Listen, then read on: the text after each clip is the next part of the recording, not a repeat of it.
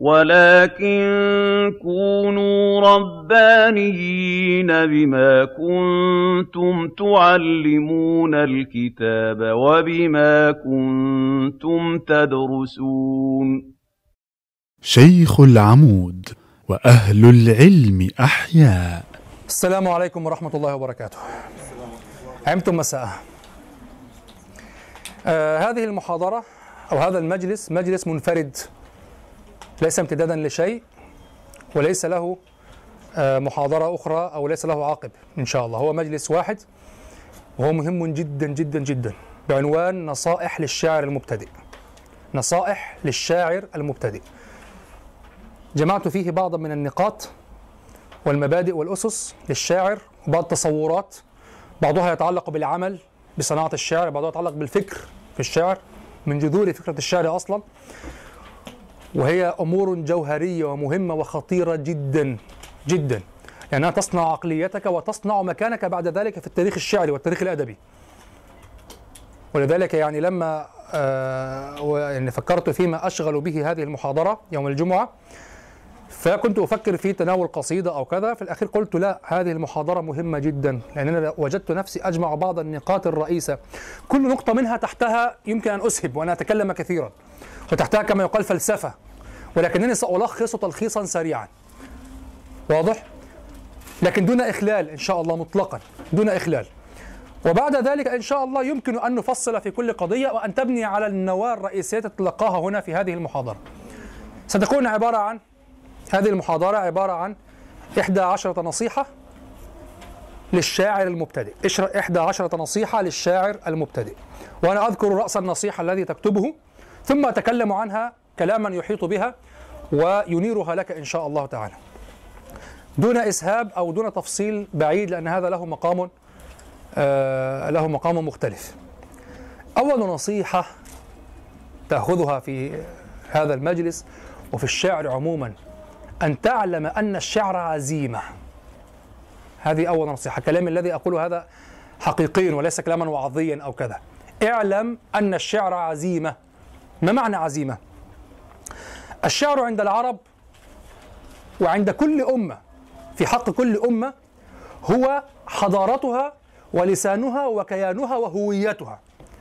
فالشعر عند العرب عزيمة. الشعر عند العرب عزيمة. عبارة عن تخليد. العرب يقولون الناس أحاديث. فيخلدون ذكراهم في هذه الأشعار.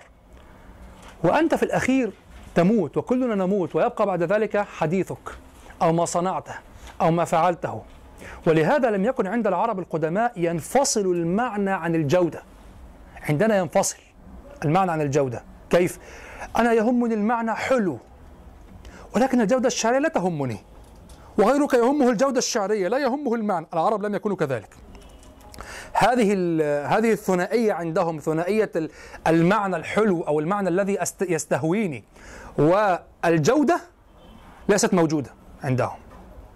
ليست موجودة المعنى هو الجودة لأنه يريد أن يدون المعنى في نص عال لأن اللغة كانت عمودهم الفقري. يعني كان شرف المعنى عن كان المعنى الذي يحبونه أن يكون النص عاليا. فهمتم القضية؟ نحن عندنا لا يهمك اللفظ والفصاحة واللغة وكذا مهم عندك بعض المعاني. التي تعبر عنك. العرب لم يكونوا كذلك لأنهم كانوا في حقيقتهم فصحاء على تفاوت مراتبهم لكن شرفهم في اللغة. كما قال عمر بن الخطاب رضي الله عنه كان الشعر علم قوم لم يكن عندهم علم غيره. الشعر كان علم قوم فهو كان علمهم. كان الشعر علم العرب. فالشعر عزيمة. لا تنظر إلى الشعر على أنه هو هذه المجالس الأدبية التخفيفية التي كذا. على طول يعني من وجد من وجد هذا يخبرني يعني. على طول ما قرأت في تاريخ الشعر القديم وفي الشعراء القدماء لم أجد نصا واحدا فيه ما يشير إلى التروح بمجالس الشعر. لم أجد نصا واحدا. على طول ما قرأت. لا أذكره لأكون دقيقا ومحتاطا. ومحتاطا بشدة أيضا. يمكنني أن أجزم من حقي لكن سأقول لا. لا أذكر أنني قرأت. على طول هذه السنوات وأنا كثير القراءة في الدواوين وفي أخبار الشعراء لا أذكر أنني قرأت نصا واحدا عن الجاهليين فيه ثقافة التروح بالشعر. أن يذكر أن يذكر الشعر أن يذكر الشعر على أنه آه، في ذيل المجالس في ذيل المجالس الثقيلة مجالس الفقه مجالس اللغة نتروح ببعض أشعار لم أجد نصا عن القدماء في هذا السياق. بل كل ما وجدته من أشعار القدماء أن الشعر عندهم قضية وشرف. يعني أنا أتخيل مثلا أن امرأ القيس مثلا لما آه لما جلس إلى يروي مثلا للشعراء في بني يربوع مثلا يروي لهم قفا نبكي. أنا أتخيل مجلسهم في هذا لأنه جلس هكذا هو أمير كندة أو كان في هذا الوقت ملك كندة يجلس هكذا بين كبار القوم وفيهم رواة وفيهم شعراء وفيهم كذا ويجلس ويروي. أتخيل أنهم كانوا ينظرون بعناية واهتمام إلى النص وليس أنهم لم يكن الأمر كذلك. نعم الشعر له سكرة وله أثر في النفوس بتدبره وكذا لكنه في الأصل قضية وتخيلوا أنه لما أنشد هذه الأعجوبة الزمنية قفا نبكي أنهم أن بعضهم أتخيل وهكذا يعني حتى لم نكن حقين بالضبط كما أقول لكن أتخيل أن هذه طبيعة هذا المجلس أنهم قالوا له لقد أجدت والله يا أمير كندة أو يا ملك كندة في في تخليد نفسك وذكراك. أتخيل أنه كان يروي لهم ما يخلده اسمعوا مني ما يخلدني. فهمتم القضية؟ كان الشعر تذكروا دائما كلمة عمر بن الخطاب كان الشعر علم قوم لم يكن عندهم علم غيره. لم يكن عند العرب إلا هذا العلم.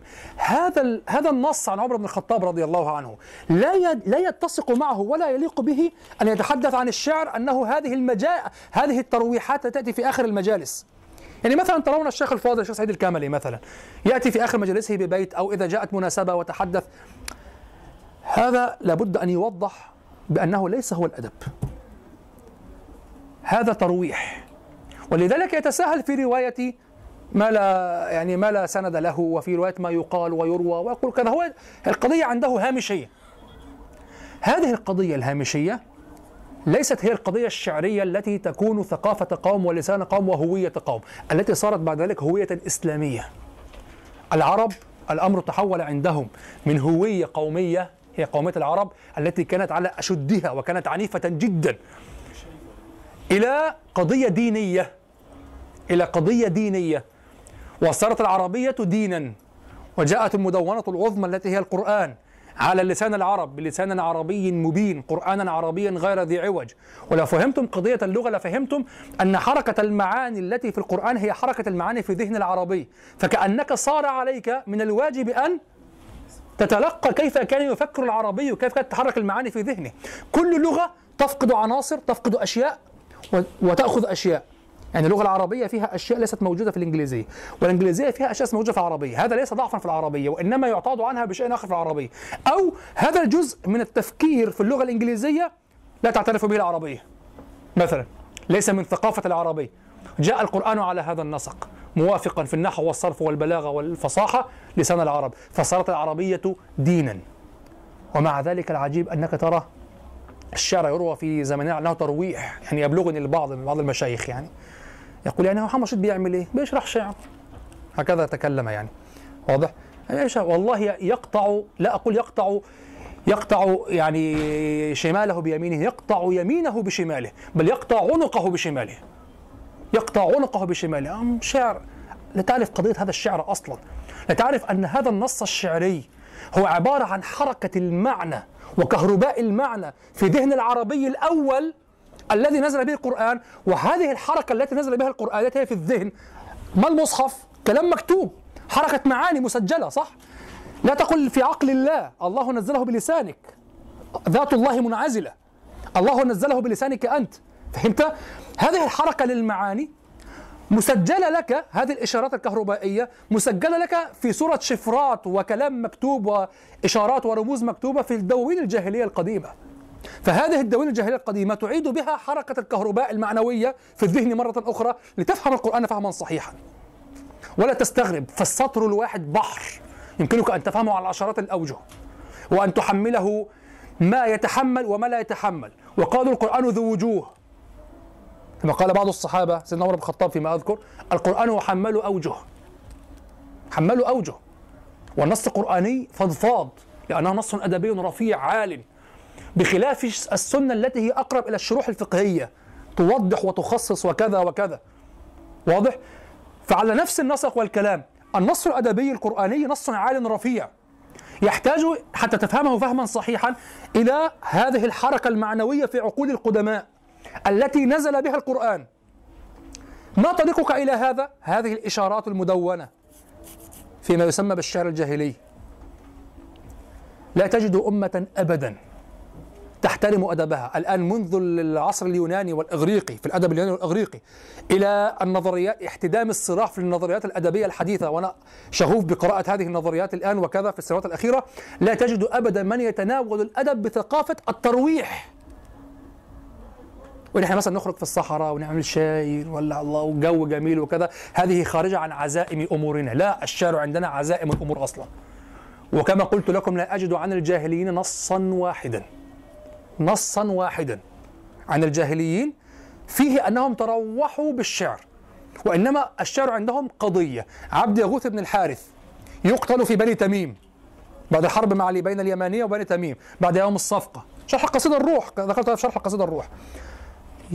يطلب منهم أن ينشد قصيدة أن يؤلف قصيدة. وهذه القصيدة أنا أظن أنهم تكرموا على أنها لم يكن في قوم بينه وبينهم ميثاق أو في قوم آه في قوم مثلا هم هم قومه أو يوالونه أو من مواليه أو كذا أو من أصحابه حتى يحفظوا ذكره ويخلدوه. لا. هو طلب منهم أن ينوح على نفسه بقصيدة. وأتصور أنه طلب منهم أن يحفظوها عنه. إلى أهله بني الحارث. لماذا أريد أن أسجل ذكراي أريد أن أقول أن أن أخلد ذكري أخلد نفسي. طرف بن العبد كان في السجن. قتل في السجن قتل صبرا. وقيل إنه هكذا أول من قتل صبرا أو كذا. صبرا يعني سجنا حبسا يعني. وألف في هذا الوقت قصيدته الضادية. وحينما تدبرت هذه القصيدة دهرا ومكثت عليها وجدت أنها كانت عدة رسائل وعدة قصائد كان يرسل بها من سجنه إلى قومه لأنه كان يدعوهم إلى قتال الرجل ثم كان يخاطب الرجل نفسه ثم كان ينوح على نفسه وكذا التي بدأها بقوله ألا أعتزلين اليوم خولة أو غضي؟ فقد نزلت حدباء محكمة العض. واضح؟ فهو سجل مآثره وهو في السجن بهذه القصيدة. هو أراد أن يخلد طرفة بن العبد. كيف يخلد العربي القديم؟ أن يأتي بنص رفيع عال وأن يضع فيه مآثره وكذا وكذا وكذا. ولهذا فالقدماء لا يكذبون كما قال ابن رشيق. لماذا لا يكذبون؟ الجاهلون لأنهم يسجلون مآثرهم لا لا لا يتشدقون بما ليس عندهم. لا يمدحون ملوكا ليأخذوا أموال وكذا وينافقوا كما صارت صار العرف بعد ذلك عند الشعراء. وهذا من سر صدق القدماء أنهم يسجلون مآثرهم. امرؤ القيس بهذه القصائد التي سمعتموها في المحاضرة في آخر في آخر المحاضرة الماضية هذه القصائد يسجل بها ما تشير إليه النصوص من مكانته ومن ملكه وحياته الماضية. هو نجح في تخليد نفسه. ما امرؤ القيس عندنا بدون هذه القصائد؟ لا نعرفه. آخر ملوك كندا يعرض له في التاريخ بمناسبة تقرؤون في التاريخ الممالك العرب قبل الإسلام آخر الممالك مملكة كندا التي سقطت بسقوط الشاعر الملك أو ملك الشاعر المعروف في الأدب. وترى أنه يذكر الكلام هذه مرة جادا وليس كما يحكى في الأدب. أنه سقطت المملكة بقتال قبيلة أسد له وكذا واغتيالها لأبيه وذهب هو ليتعاقد مع القيصر على أن يمده بجيش ليسترجع ملك كندا مرة أخرى. والأمور ليست واضحة في هذه ما الذي وقع بينهما وبينه وبين قيصر وليست واضحة وكذا. يعرض الموضوع على أنه آخر ملوك كندا. بخلاف ذلك لا. الذي خلد امرأ القيس بهذا الشكل هو هذه القصائد التي خلد فيها نفسه. ولذلك هذا مرتبط بأمر آخر في ثقافة القصيدة العربية أنها قصيدة تلقينية تلقينية ليست رومانتيكية ارتجالية قصيدة رومانتيكية فأول نصيحة معكم في هذا السياق هو نعم آه، أنا فقط أسجل الأمور في في نقاط سريعة حتى لا ينسحب منا الحديث لأنني معي 11 نصيحة يعني لابد أن ألخصها في ساعتين تقريبا أو أكثر قليلا. نعم. وفي الأخير أقول ليس تخيلوا الآن معي يعني. ليس من المنطق وليس من العقل وليس من الاتزان أن تتصور أن تقوم أمة وأدبها عندها لغتها عندها التي هي أعلى نصوصها تكون في سورة الترويح. ولذلك ترون مؤشر ركزوا في كلامي ترون خط الخط البياني الخط البياني للترويح بالشعر يضطرد عكسا مع الخط البياني لنزول الأمة. كلما على الترويح بالشعر ترى الأمة في انحدار واللغة في في في ضياع. يعني بدأ من أول العهد الأموي أو آخر العهد الأموي بدأت فكرة الترويح بالشعر. ترى أنهم يجلسون في مجلس ويروى الشعر وكذا ومع ذلك كان عزيمة عندهم. كان بنو, بنو طبعا آه، يعني فضل بنو فضل بني أمية أو أقول يعني ميزة بني أمية كانت في قضية الفصاحة. نعم حافظوا على الفصاحة ورواية الشعر وكذا. وكان كل ملك أو أمير منهم أو حتى من الكبار منهم يأتي لابنه بالمؤدب ما يسمى المؤدب. المؤدب هو الذي يرويه الشعر اولا. وكان أقل الناس اجورا معلم النحو. لماذا؟ لأنهم يعلمون من لا يعرف كيف يقول. قال قال زيد قال زيدا قال زيد هي قال زيد. الأمويون لا يبحثون في هذا. يبحثون في راوي الشعر الذي يروي الكلام العالي والنص العالي. واضح؟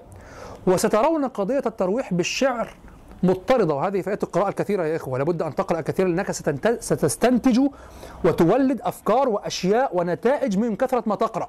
ستلاحظ أن قضية الترويح ومجالس الترويح بالشعر وكذا تتفق كثيرا مع نمو علم البديع. المحسنات الصوتية والمعنوية والجناس والمطابقة وهذه الموسيقى والجلجلة في الأبيات. ترى هذا يناسب كثيرا هذه المجالس التي يجلسون فيها ويستروحون بالشعر وكذا وترون اللعب بالشعر كما عند المتأخرين. فترون كل الشواهد تدور حول أن أو تؤكد أن النزول في المستوى الشعري يضطرد مع عكسا مع تقدم التقدم أو ارتفاع فكرة التروح بالشعر. كان الشعر في من قبل عزيمة فترى قل في شعرهم قضية الجناس والمطابقة وكذا. هل معنى ذلك أن الشعر نص إخباري تاريخي ليس فيه جمال؟ لا. هم عندهم لا تنفصل القضية عند العرب لا تنفصل القضية. قضيتي أن أسجل مآثري وأسجل تاريخي وأخلد والناس أحاديث أن أسجل تاريخي في نص شعري رفيع. عالي جميل. هكذا يخلد ذكري هكذا يخلد ذكري إذا النصيحة الأولى اعلم أن الشعر عزيمة. ستلعب بالشعر تمزح وتبين أنك محترف وكذا العب. التاريخ سيمر عليك هكذا. لن يعتبرك لن يسجلك أصلا. لن يسجلك التاريخ مطلقا. وإنما سيسجلك إذا كانت تجربتك حقيقية فخمة إذا كان نصك عاليا. يحوي شيئا ذا قيمة وكذا. انظر لقصائد المتنبي قصائد أبي تمام قصائد عالية من جهة المعاني والأحداث وعالية من جهة النظم والجهة الفنية. وهناك أشعار سقطت للمتنبي حتى المتنبي. أشعار سقطت لأبي نواس الذي كان يمزح كثيرا. واضح؟ ديوان عمر بن أبي ربيعة 444 قصيدة. ولكنه كان يهدي كثيرا. لأنه كان يخاطب نساء كان غرضه النساء. والنساء لا تحتاج إلى شعر فحل رفيع حتى يعني يؤكل عقلها يعني. واضح؟ نص عادي تفهم مولانا؟ نعم. من أين مولانا؟ يقال كرغيزستان صح؟ كرغيزستان. نعم. مرحبا بك يا مولانا. آه فحتى قال جرير بن عطية لما سمع الرائية الطويلة آه من آل نعم أن تغادر فمبكره قال ما زال هذا الفتى يهدي حتى قال الشعر. فديوان عمر مليء بالهدايا والتاريخ حفظه لماذا؟ لأنه يحتاج إليه في التروح. وفي اللغة أيضا. قضية اللغة انها انه حجة. عمر عمر يعني عمر حجة في اللغة. لكن هل يروى مع الشعراء الفحول؟ لا. عمر لم يوضع في طبقة واحدة من طبقات الفحول. وإنما ذكر أنه فصيح فقط في فحول الشعراء أنه فصيح وأنه كذا. لماذا؟ شعره نعم حلو من النظم الخفيف وكذا لكن لم يختزن فيه فحولة شعرية عالية كما فعل القدماء وأصحاب المعلقات وكذا. وكل له غرض ابن القيس يسجل مآثره وضياء وملكه في وملكه في مملكته التي ضاعت. والنابغه الذباني يعتذر لملك. والحارث بن حلزة يعني يناقض عمرو بن كلثوم. عمرو بن كلثوم يسجل مآثر آه، بني تغلب وكذا. كلها قضايا قد لا تكون تهمك بعد ذلك. لكن اختزن فيها من العوامل الفنية والعناصر البلاغية العالية ما يجعل هذا الشعر عزيمة وقضية عندك. أنت تدافع عن هذا النص. هذا نص مقدس بالنسبة إليك. ينبغي أن يكون نصا مقدسا بالنسبة إليك. هذا النص هو الذي يحف القرآن. وإذا لم يكن يحف القرآن فهذا نص كيانك. لابد أن تحافظ عليه وإلا ستكون ضائعا بدون أحد بدون شيء. تخيل إنسان بلا نص إنسان بلا آداب. تخيل إنسان عربي هندي كذا. آه، يقول إيه؟ آه ديستوفسكي و آه، ديستوفسكي ومن زميله؟ آه، ل- ليو تولستوي وكذا ونتكلم عن الادب والأدب الحديث آه، آه، دان براون وشفرة دافنشي وكذا. أصبحنا هكذا. واضح؟ وليس عندك نجيب محفوظ وواحد تاني اثنين تانيين مثلا واضح؟ لا أنت في الأخير لك آدابك لك هويتك. القضية قضية عزيمة. الشعر عزيمة. لا تلعب بالشعر. لا تلعب بش هذه النصيحة الأولى. كما قلت وألخص سريعا لم أجد عند العرب القدماء ما يدل على أنهم كانوا يستروحون بالشعر وأنه كان كانوا يجلسون بعد كد في في يوم وعمل وتعب وكذا ويروون الشعر. لا كل الشعر عندهم كان عزيمة إما أنه قاله في سجنه أو في موته أو إما أنه قاله في آه، يسجل مآثره في رحلة له كامرئ القيس وكذا. الشعر عندهم عزيمة. هذه هي ال- النصيحة الأولى. الشعر عزيمة لا تلعب بالشعر. تفضل طيب ال- حضرتك كنت قلت الورد عن عمر بن ابي الربيع لما كان مع اصحابه نعم. نعم. هذا في العصر الإسلامي. نعم. يعني ده ظهر بعدين. نعم. قضية أن يتخذ الشعر وحتى هذا لا يدل على شيء. يعني خرج عمر بن أبي ربيعة مع أصحابه فرأوا السحابة فقالوا ليقل كل منا انظروا أصل القضية ليست قضية حدية هكذا. قالوا ليقل كل منا بيتا في وصف السحاب. هذا ليس لعبا في الشعر في الحقيقة. بل تخيل هكذا رجال في الخمسين في الستين أربعين من عمرهم وكذا يخرجون هكذا ليقل كل في السحاب. هذا كأنه تمرين في موقف. بالعكس الله وبركاته أهلا وسهلا. بالعكس هذا يدل على أن هذا الأمر يعني ملكة عندهم. تفضل مولانا تفضل. هذا يدل على أن تفضل يا سيدي. صح.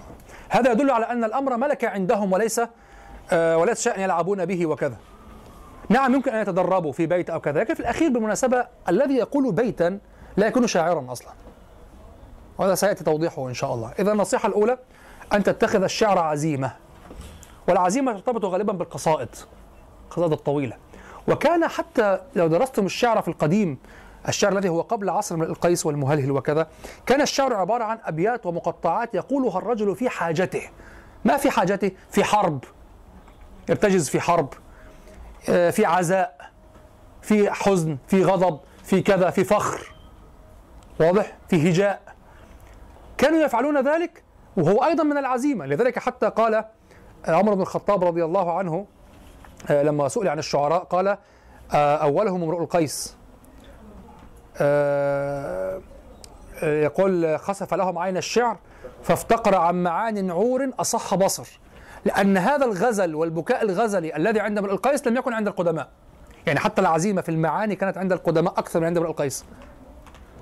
هو حول هذه المعاني وجعلها تقليدا فنيا يستعملونها حتى لم يكن حقيقيا لم يشرح هذا النص الإمام الشعبي فقط الأديب المحدث. عمر بن الخطاب يقول كان الشعر علم قوم.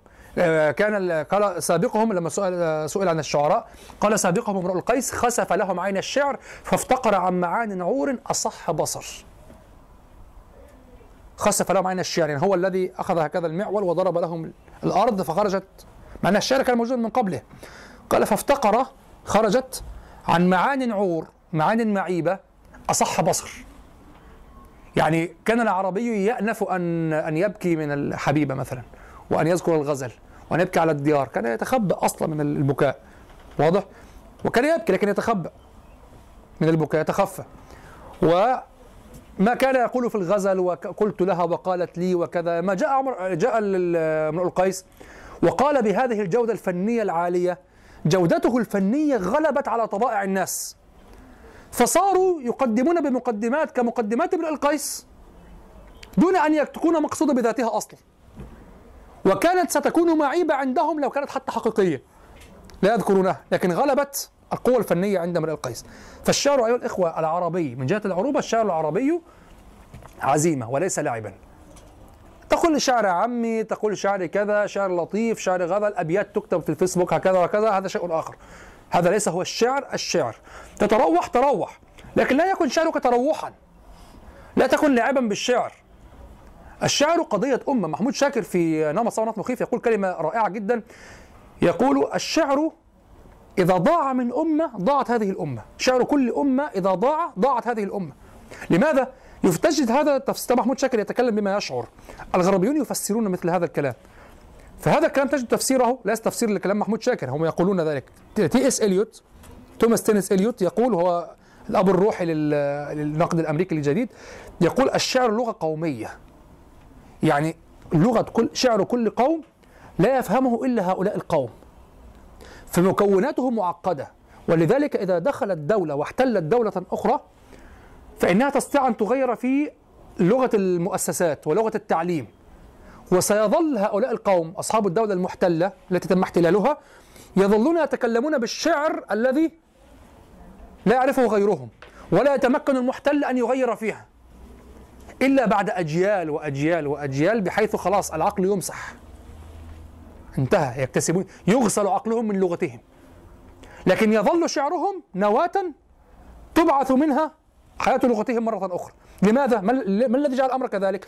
اللغة فيه ما سماه آه، ايفون ريتشاردز الناقد الإنجليزي المعروف قال هو ال- اللي بيسماه في علم الأسلوب هو الذي أول من فرق من الغربيين بين ال- ال- الأسلوب الأدبي والأسلوب اليومي أو العلمي يقول الأسلوب الأدبي فيه ما يسمى بالعناصر الفنية يعني هناك عناصر في الداخل بعضها من عناصر البلاغة عندنا وكذا.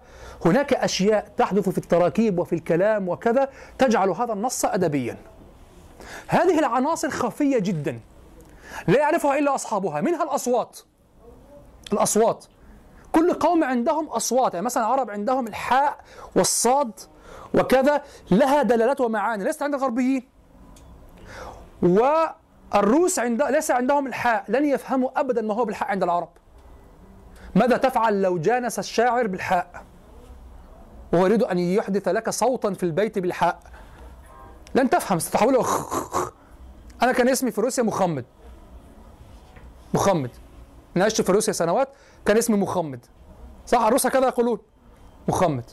ولما سمعوا وال- والدي يمزح معي مرة قال يا حموكشه قال خموكسس. كانوا يقولون لي خموكس يا خموكس خموكسس. قلت خموكسس؟ لماذا ليس عندهم حاء؟ الإخوة الأفارقة ليس عندكم حاء صح؟ عندكم هاء مكانها صح؟ هاء. تخرج الحاء؟ طبعا بالتكسب بالاكتساب. ليس تكسب ليس نعم تجد عندك في أين؟ الصومال. عندكم حاء مولانا؟ أنت؟ نيجيريا. جزر القمر ليس فيها حاء. عندكم هناك توجد حاء؟ اللغة مختلفة صح؟ المهم هو خروج الحاء عندهم صعبة يعني أسمع الشيخ فوزي يتكلم الحاء عنده يتكلفها حتى يخرج الحاء يعني. ها؟ والظاء معتبرة تخرج مهموسة كثيرا جدا ومليئة بالثاء. صح. التجويد خلاص يعني. نعم. ومع ذلك تظل صعبة صعبة لأن يعني الضاء نحن حتى في مصر ننطقها مهموسة. ظ. الصواب هي ليست ليست من فحطها شخص سقط أو حطها شخص فسكت ليست من حروف الهمس. هذه الضاء. ليس فيها ظ. الفرق ماذا؟ أن الضاء والذال والثاء هكذا اللسان كلما خرج اللسان وتعاملت بأطراف الأسنان مع ظهر اللسان قل التحكم وخرج الهواء فصار مهموسا وكلما تقدمت زاد التحكم فالحقيقة أن البعض يظن أنه حتى ينطق الضاء يخرج لسانه أكثر. أوه، غلط. أكثرها في الثاء. الضاء الذال الثاء.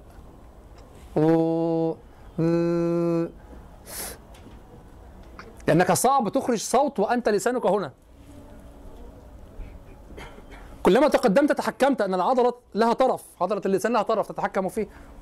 المهم هذه الأصوات من العناصر اللغوية التي ليس لها وجود في ال- الكلام الآخر في لغة ما كيف تشرحها؟ فلذلك لا كما قلت لكم لم أجد هذا عند العرب ولا عند الغربيين من قراءتي من الأدب الإغريقي واليوناني إلى النظرية الحديثة الآن. تقام هناك الجامعات وكذا ويأتون بال- بالدارسين من البلاد الأخرى وكذا. لماذا يريدون أن يدرسوا قضية ال- الهوية والأدب وأدب القوم وكيف يكون أدبا والنص الأدبي وك- وكتب دفاع عن الأدب وكتب هجوم على الأدب؟ قضية كبيرة جدا. النصيحة الأولى إذا عندنا نحن العرب الشعر عزيمة العرب المسلمين عندهم الشعر عندنا الشعر عزيمة. النصيحة الثانية اختزن الفنية في النص وإياك وشعر الإنعاش. اختزن الفنية في النص وإياك وشعر الإنعاش. أول شيء لابد أن تفهمه. لابد أن تفهمه. أن الشعر فن القول. عندك فنون صح؟ عندك موسيقى. وعندك لغة جسد. communication skills صح؟ آه وعندك فن التخاطب. وعندك آه، غناء. فن. كلها فنون. حرام حلال ليس ليست علاقتنا. يعني في هناك فنون. فن فن صناعة الخمر. فن. خلاص؟ هناك حس. نعم هناك حس. هناك فن صناعة العطور هناك فن صناعة الخمر. حرام بالإجماع. ملعون. واضح؟ لكن فن. فعندنا فن الموسيقى عندنا فن الرسم عندنا فن النحت فن الشعر فن ال- ال- التواصل مهارات الاتصال مع الناس. تعالوا أكشف لكم ال- الخدعة التي تصنع معكم. عشان تحس بعد كل- كلما سمعت هذا شعرت بإهانة. أنا أريد أنك أن تشعر بإهانة. كلما نظرت تشعر بأنا أريد أن أن أحضك على آه، على الشر. نعم. أول ما يأتي الشخص يلقي الشعر. قبل أن يتكلم تجد أشياء وقعت. ما هي؟ ثلاث أشياء. حدث حدثت مباشرة. ما هي؟ موسيقى من الخلف. بيضحك عليك خلاص. تخدع الآن. موسيقى من الخلف. وصدى صوت. والشعر يبدأ يتحرك. أين فن القول لا يوجد؟ دفن. الحقيقة هذا النص مبتور. ليس نصا أدبيا. فن القول فن القول أن يكون الفن والمعنى والأصول البلاغية مخزونة في القول. مقياسها أن تقرأها فتفهم لا أن تتخيل صورة أن تقرأ الكلام. وهنا تتذكر شيئا مهما جدا. الشعراء كالمتنبي يكتبون أشعارهم. ومعنى هذا أن هذه الكتابة مفصولة عن ماذا؟ خالية من ماذا؟ من أداء الشاعر. مفصولة عن أداء الشاعر. معنى هذا أن الكلام نفسه يصور المعاني التي في الداخل.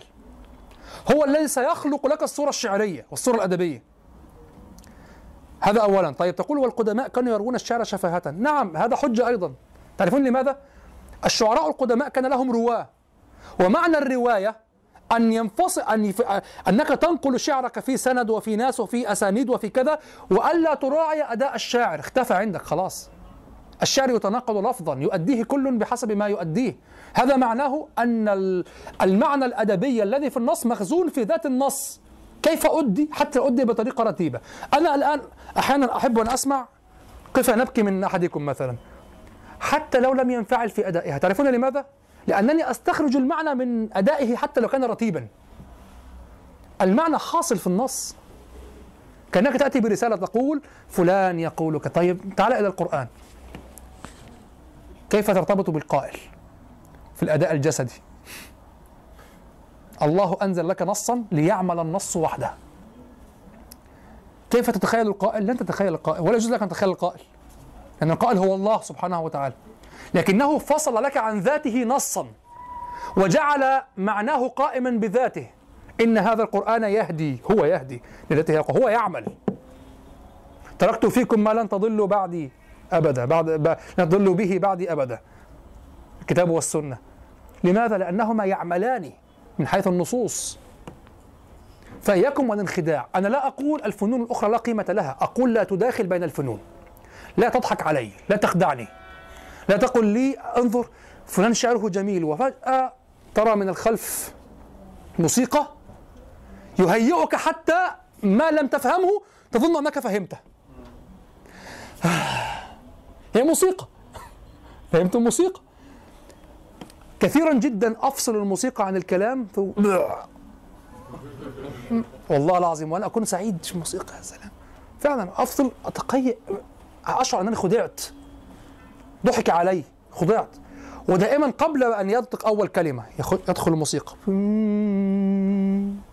تستعد أنت. ثم الشيء الثاني صدى الصوت. لماذا؟ صدى الصوت يخيل لك أن هذا الرجل حزين يلقي في جبل من الجبال الثلجية البعيدة. والكلام عميق. لابد أن يرن. صح؟ عميق. صدى صوت. أنا كنت أعمل صدى صوت في تسجيلاتي. عايزهم يسمعوا. طب أعمل إيه؟ عايزه يسمع. ما لو لقى كلام كده يعني هو لا يركز في الكلام. صدى الصوت تحس إن أنت في جبل. وفراغ لا لحظة لحظة هذه معاني زائدة على النص لأن هذا ليس النص. هذه معاني زائدة على النص. صدى الصوت لها معان أخرى مع الموسيقى. تخيل موسيقى وصدى صوت خلاص الكلام اتدفن تحت. كلام غير موجود. دفن بين فنون أخرى. مثل هذا الشخص الذي ينغم لك القرآن وأنت لا تفهمه وتعيط. تبكي.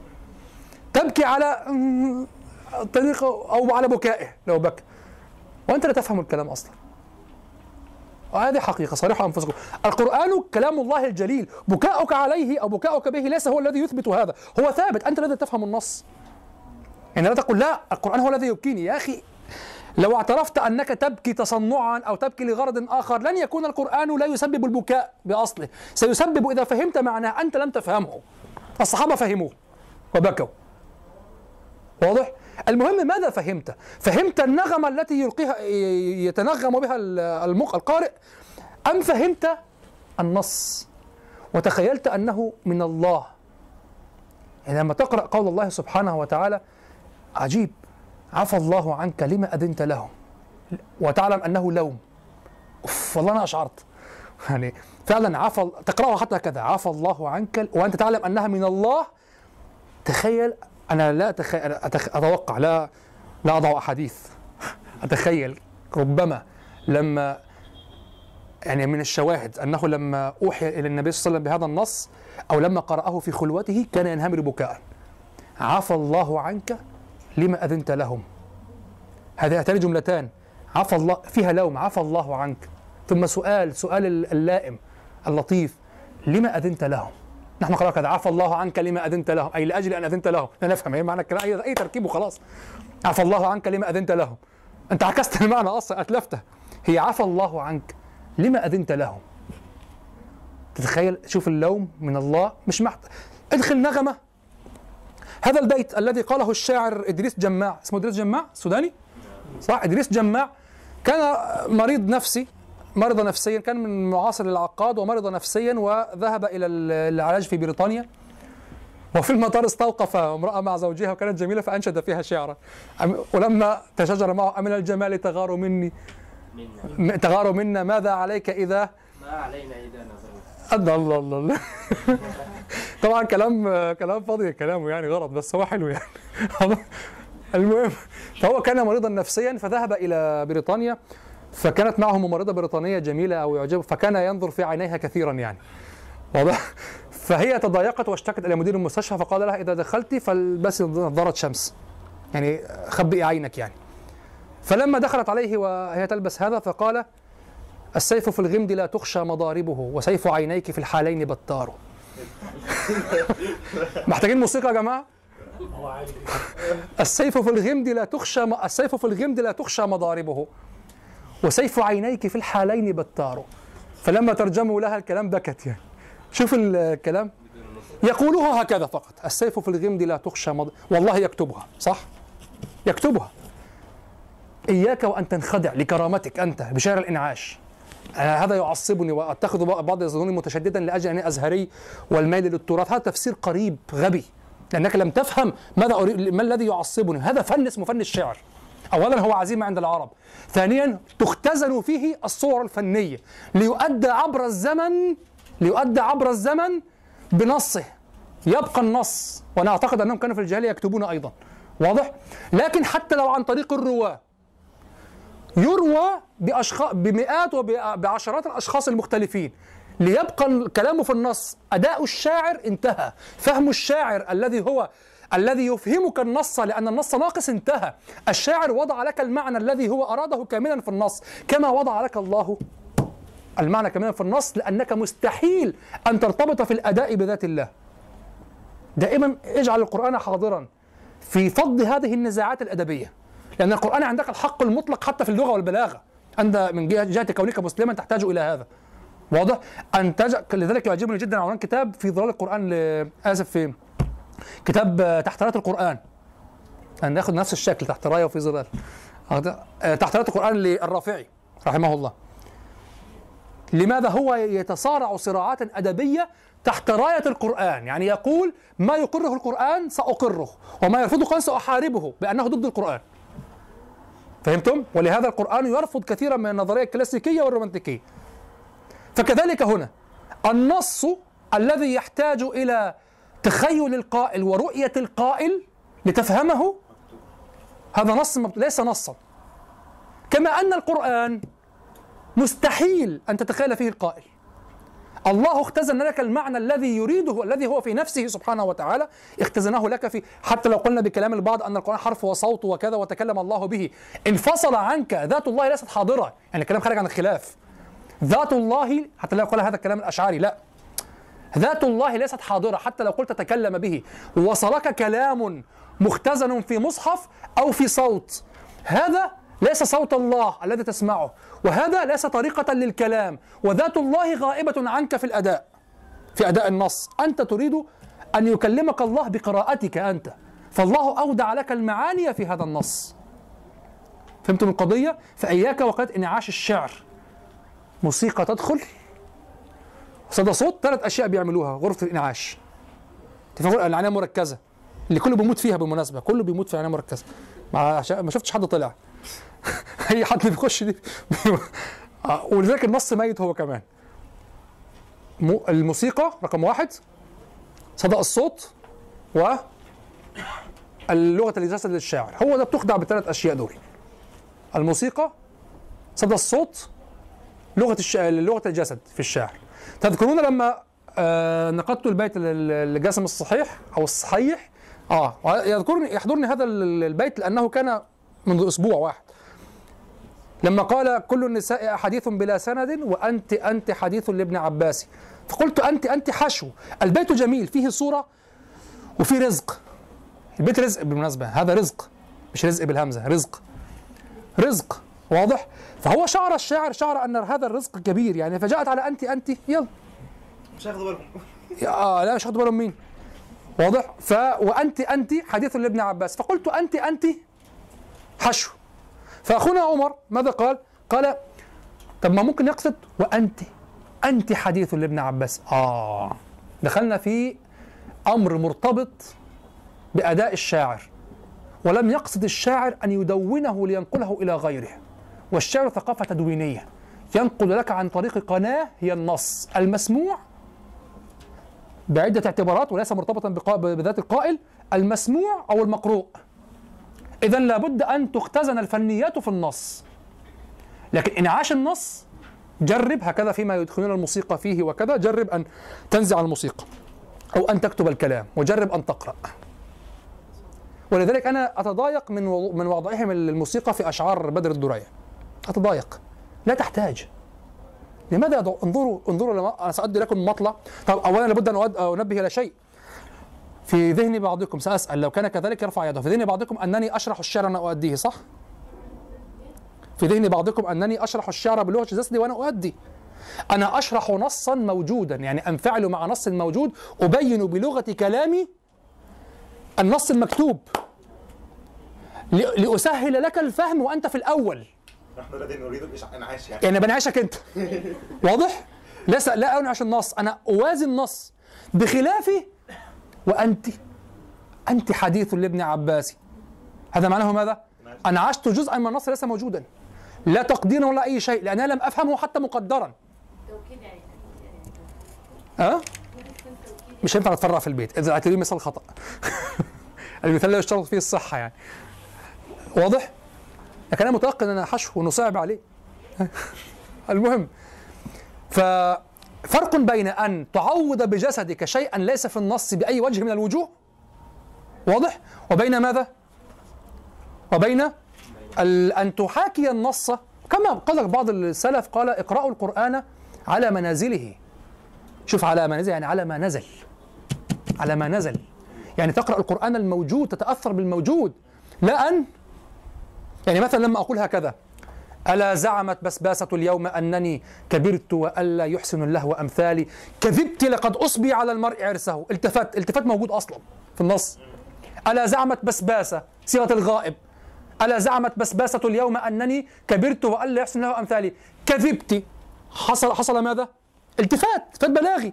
منصوص هكذا التفات من صيغة الغائب إلى صيغة من ضمير الغائب إلى ضمير المخاطب. لما فعلت هكذا كذبت شرحت لك ما وقع. فهمتم؟ شرحت لك الموجود. لكن لو أنني فعلت أشياء جئت بنص لا يحتمل الأداء الذي أؤديه فحملته معنى بأداء آخر. وخدعتك بالأداء. وخدعتك بتكوين بتكوين محذوفات بين الكلام. تتكلفها من أدائي ولا تفهمها من النص. واضح؟ فهنا خرجت عن النص المستقل الذي هو فن. وهذا النص في الحقيقة مهما فرحت به وخدعت به الناس سيضيع في الناس. يعني التاريخ سي- سيدمره تماما. من يسأل؟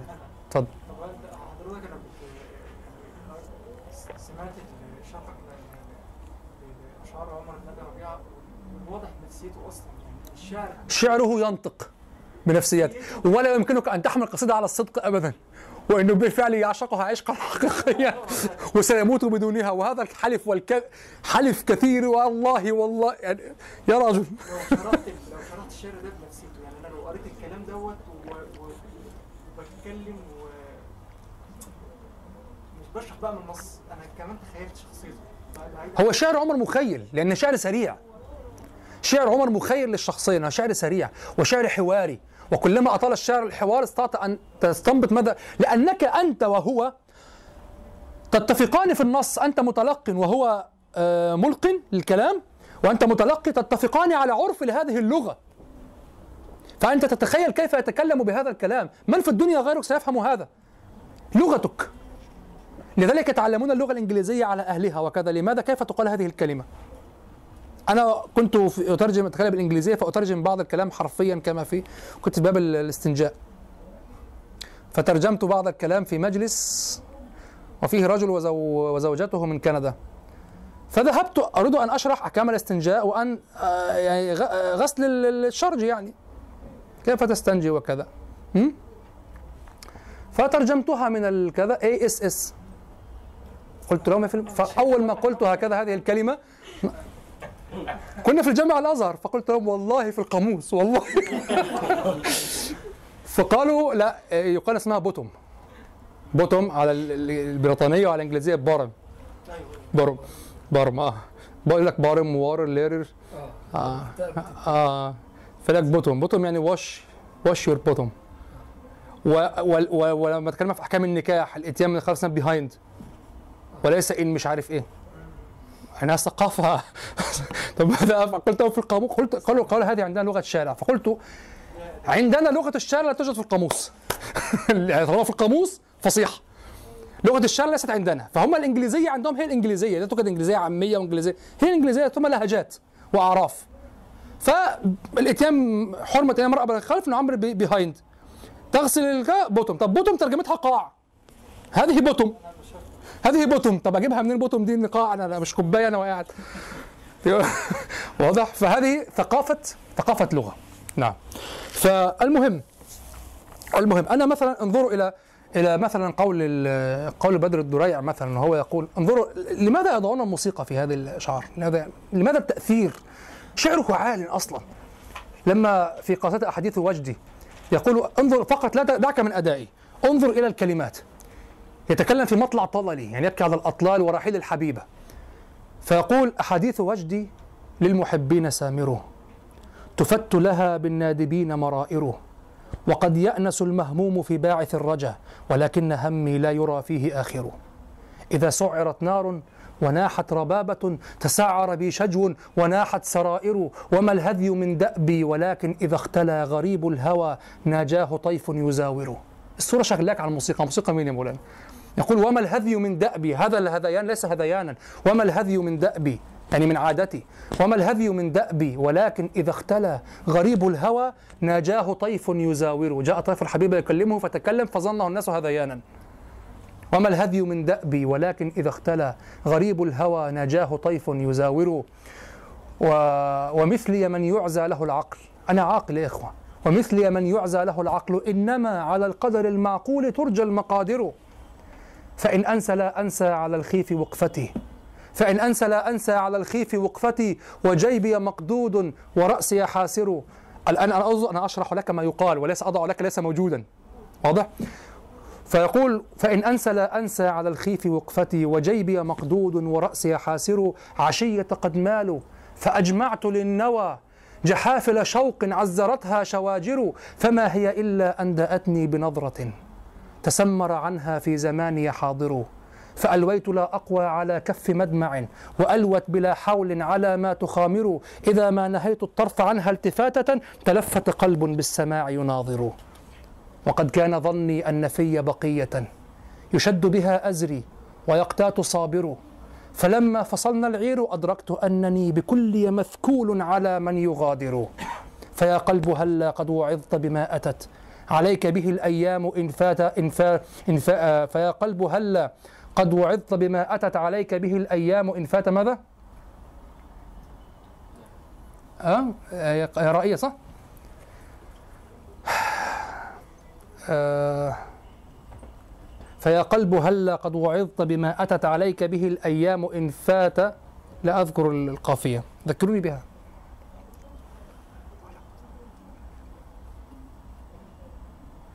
لا أذكر. المهم فيقول فيا قلب هلا قد وعظت بما أتت عليك به الأيام إن فات جا إن فات زاجر زاجر يعني واعظ. أنا أفكر كلمة واعظ لكن ليست قافية الضاء. فيا قلب هلا قد وعظت بما أتت عليك به الأيام إن فات جازر إن فات زاجر. وقد كنت تدعى قبل ذاك لوصلها. عامل فيها شيخ بقى. وقد كنت تدعى قبل ذاك لوصلها فيأبى وقار فيك كان يكابره. أم هذه أم النفس إن شابت يشب بها الهوى ويحيي مناها في الغرام التذاكر. فيا لك محروما ويا لك حارما ويا لك مقهورا له أنت قاهر أنت عملته في نفسك. فيا لك محروما ويا لك حارما ويا لك مقهورا له أنت له أنت قاهر ويا لك من ضد تقمص ضده تجاذبه أن استحال تنافره. فلا بعضه ينساق أو فلا بعضه ينقاد طوعا لبعضه قسرا فلا بعضه ينقاد طوعا ينقاد قسرا لبعضه ولا هو عن جمع النقيضين قادر كحال بني الإسلام. كحال بني الإسلام حين تخالهم جميعا وهم شتى ولكن تجاوروا. تكاد تضيق الأرض منهم وإنما تضيق بأموات قلتها المقابر. تحتاج موسيقى؟ حرام تدخل موسيقى يا جماعة. المعنى ما شاء الله يعني. لا تحتاج الموسيقى تشغلك عن الحقيقة. فلذلك أنا أتضايق من أن يضعوا في شعر بدر أو محمد الحرزي الموسيقى لماذا تنعش؟ هي كتبت موسيقى مع الشعر. مش محتاجين. هو نص فن القول. تذوق الفن وحده. طيب عمر بن أبي ربيعة معذرة. عمر بن أبي ربيعة شعره غنائي. كان يضع الشعر الغناء. جرب أن تقرأ قصيدته الغنائية التي هي على البحور المجزوءة والمدمرة المفرتكه جرب أن تقرأها بدون موسيقى وبدون غناء. من الهذيان عمر أصلا كان يؤلف الشعر الغناء. كثير من أشعاره ألفت للغناء. الرأية لا. هذا على بحر الطويل؟ لا. كثير من شعره إذا قرأته هكذا ولذلك شعره من أكثر الأشعار تغنى.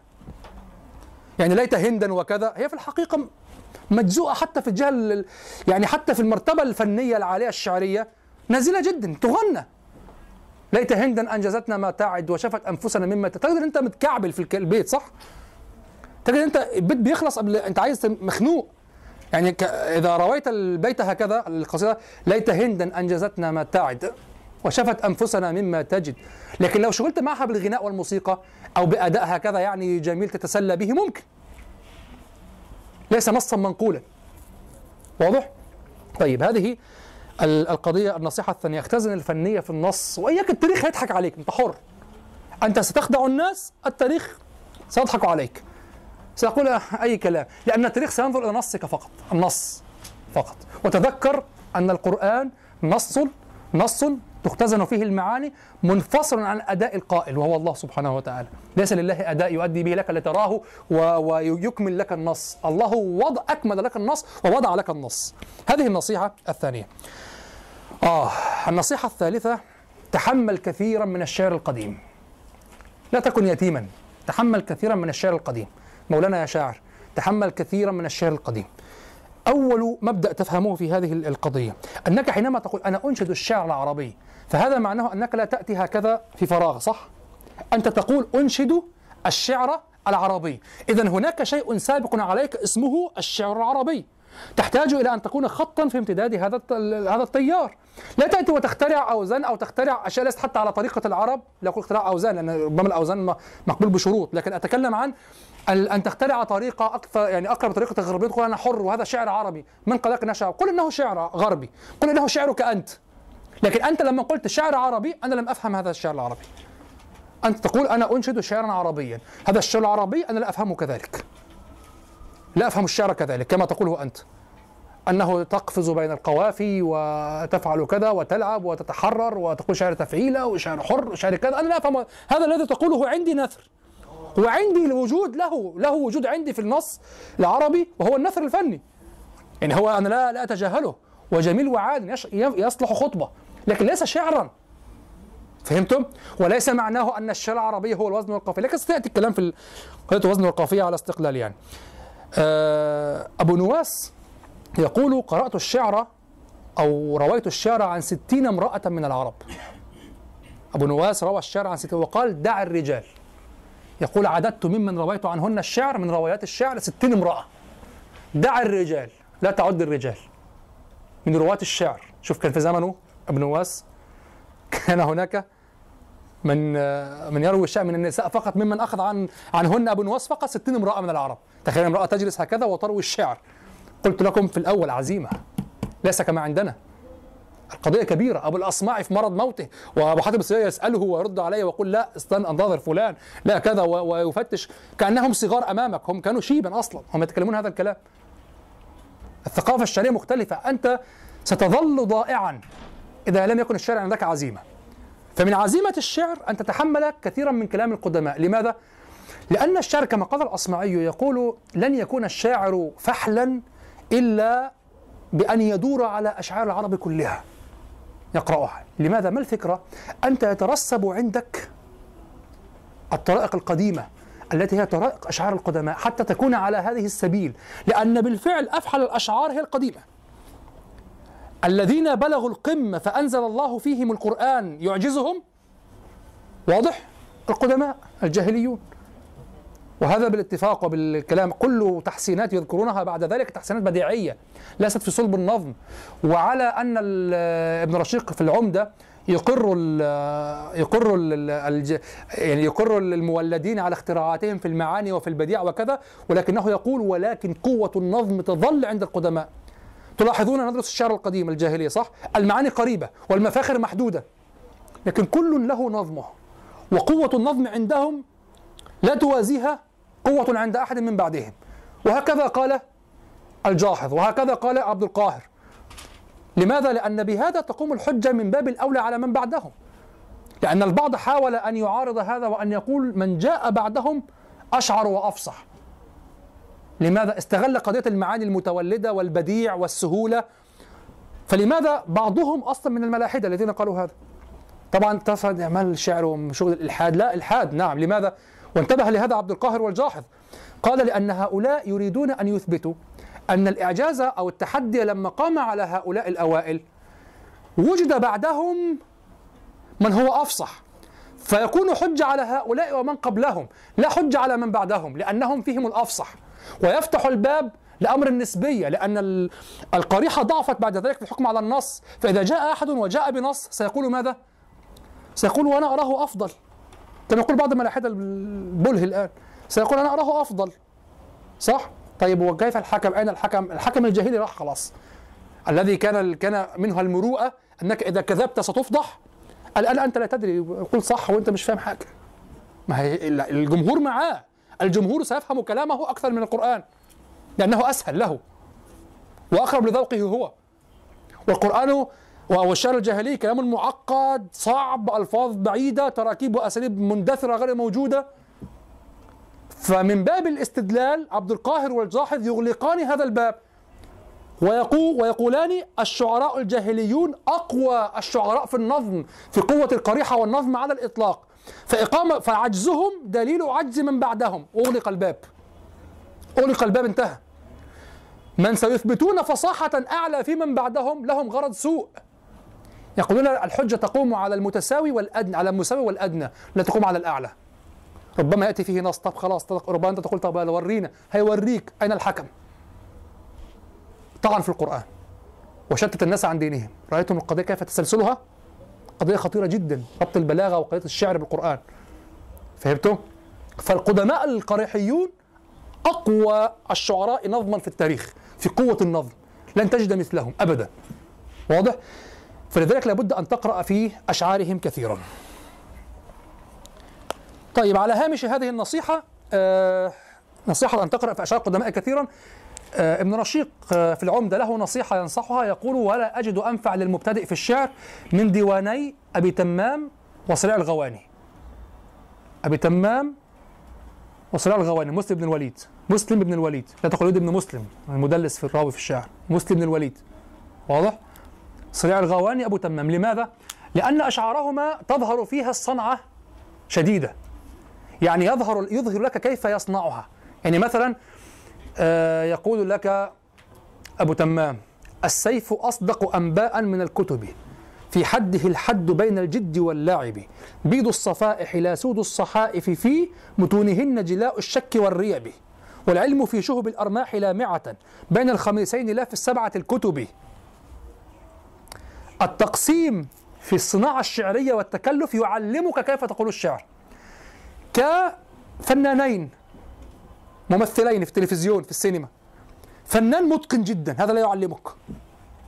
فنان المتقن الذي يتحدث تلقائيا هكذا كيف تتعلم منه؟ الذي يعلمك المتصنع الأقل. لأنه يريك كيف تفعلها. ثم تتجاوزه وتتقن. يريك كيف يعني ترى في وجهه كيف يخرج من الجو والموقف ويدخل في جو آخر وينفعل وكذا يتكلم التكلف فيه إظهار الشرح يعني كأنه يشرح لك. ترى دائما المعلم يتكلف صح؟ لا يؤدي بتلقائية. أي معلم في أي فن يتكلف الإظهار. كما في التجويد. تضغط على الأحكام. لتتعلم فظهور ظهور الفنية أو ظهور التصنع أو التصنيع عند هذين الشاعرين أبي تمام وصريع الغواني قالوا هذا يعلم المبتدئ كيف يتناول لأن الصنعة ظاهرة جدا. على هذا أن هذا أخذ عليهم. أخذ عليهما. لكنه في هذه القطعة في هذا السياق في هذا الباب حسن لأنه يعلمك كيف تصنع. شعر القيس صعب أن يعلمك. شعر عمر صعب أن يعلمك. كيف يعلمك؟ عمر أصلا جاء بنتيجة القريحة وتكلمها هكذا. كيف تتعلم الحوار؟ أن تدير الحوار من كلام عمر بن أبي ربيعة. هو أصلا كلام نثري واتزن بالصدفة. خلق هكذا. هذا لا يعلمك. لكن ترى دائما الأبيات تنشطر عند أبي تمام ومسلم. كذا كذا كذا لما كذا كذا كذا كذا. فبيعلمك وتقسم على التفاعيل وتقسم على الكذا واضح؟ نعم. نعم. دواوين معينة لأبي تمام وأبو لا هو ديوان أبي تمام وديوان مسلم. لكل منهما ديوان. وكلاهما في دار المعارف. ديوان أبي تمام في أربعة أجزاء وديوان مسلم في جزء واحد. ها؟ أظن ديوان مسلم شفته في دار الذخائر ما هو هو أصلا من طيب هو أصلا من ال... لا الذخائر سيكون مرتفع السعر. هو تجده في المعارف. أي أي ذخائر في اللي في الأزهر. لا لا لا لا هو هو أصلا مجلوب من المعارف. هو موجود في دار المعارف. هم؟ آه مصور وغالي. لا في دار المعارف. دار المعارف موجود. وده متمم طبع مرة أخرى. بتقول إيه يا سيدي؟ كلام من؟ تمام يعلمك. لن تتذوقه لكن يعلمك. هو هذا كده بس ال- يعني أنا لو هتعلم من الشعر ده ووقعت في فخ الصناعه اللي هي اللي محسوب عليها لا لا لا. أنت تحتاج في الأول إلى الصناعة والتصنع. هذا لابد منه. وسيأتي أيضا معنا. شوف كله إن شاء الله سنتكلم فيه. أه، تحتاج الأول إلى التصنع. بعد ذلك يصير ملكة عندك. سيأتي إن شاء الله الكلام فيها طيب النصيحة الرابعة آه تدرب. آه طبعا أنا أذكر أو أنص على رأس النصيحة تكتبها يعني. ثم تأخذ الشرح عليها والمحاضرة مسجلة وتسمعها مرة أخرى. تدرب على كتابة الشعر كثيرا ولا تنتظر حالة الهياج النفسي. تدرب على كتابة القصيدة. أنت أنت لست شاعرا آه، قريحيا قويا حتى تقول أنا لا أكتب إلا إذا غضبت أو إذا انفعلت وأنتظر الحالة. أنت لا لا أنت لا تدور خو يعني فوق الجاذبية الشعرية. أنت ما زلت تعافر تتدرب. لا تقول أنا لن أقول حتى يخرج الشعر صادقا إلا إذا آه، قلت شعرا وإلا إلا إذا هاجت نفسي وكذا. لا أنت تحتاج إلى التدرب كثيرا جدا. جدا. وإذا أردت أن تكون شاعرا هذا إذا أردت أن تكون شاعرا وأنك إذا انفعلت بعد ذلك انفعالا صادقا كتبت لابد أن تتدرب في غير الصادق. وهذا ما أخذه على أخينا الشاعر عبد الحميد العمري هو صديقنا المغربي. واضح؟ آه مر شعره جيد في الأول ثم مرت سنوات وشعره ظل كما هو ومرت سنوات فشعره ظل كما هو فبعثت إليه ألومه وصديق وحبيب يعني. نتكلم هنا في مجال النقد يعني. فبعثت إليه ألومه على ذلك وقلت له شعرك كما هو. فقال أنا لا أكتب إلا إذا غضبت ولا أعتبر نفسي يعني شاعرا بمعنى أنني أكتب الشعر للشعر وكذا. فخلاص هو هو حر هذا منهجه. لكنه لن يتقدم بهذه الطريقة. لن يتقدم بهذه الطريقة. واضح؟ لابد أن تتدرب كثيرا على الشعر على غير الصدق. لابد أن تتدرب كثيرا كثيرا كثيرا وأن تنشئ القاعدة التي اتفق عليها القدماء وتناقلوها إلى الكتب المتأخرة. أركان الشاعر أساسيات الشاعر ثلاثة. أركان الشاعر ثلاثة. الموهبة وهذه من الله. هناك أجلاف لا يفهمون الشعر ولا يقولون. هذا خلاص. الموهبة. هذه لا كلام لنا فيها. هذه موهبة من الله. واضح؟ الواهب الهبة. سبحانه وتعالى. خلاص. ثم الرواية ويقصدون بها ما ذكرناه هنا أن تتحمل من الشعر القديم. لكن في عصرهم كان الرواية. واضح? هو في محاضرة هنا؟ صعب يكون. لا مفيش. طيب خلاص الحمد لله. إحنا لسه قدامنا شوية. آه، افرغ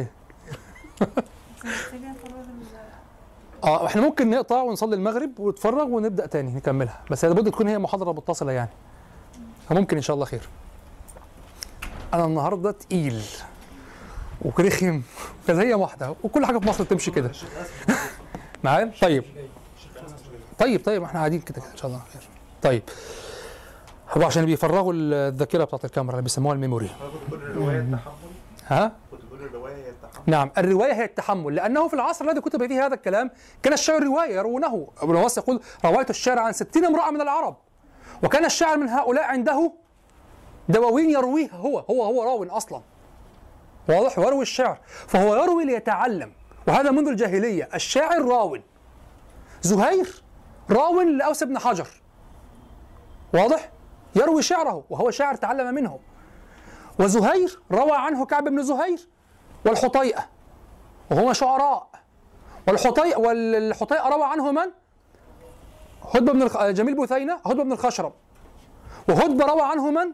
كلهم شعراء ليسوا رواة نقال فقط لا شعراء وهدبة روى عنه من؟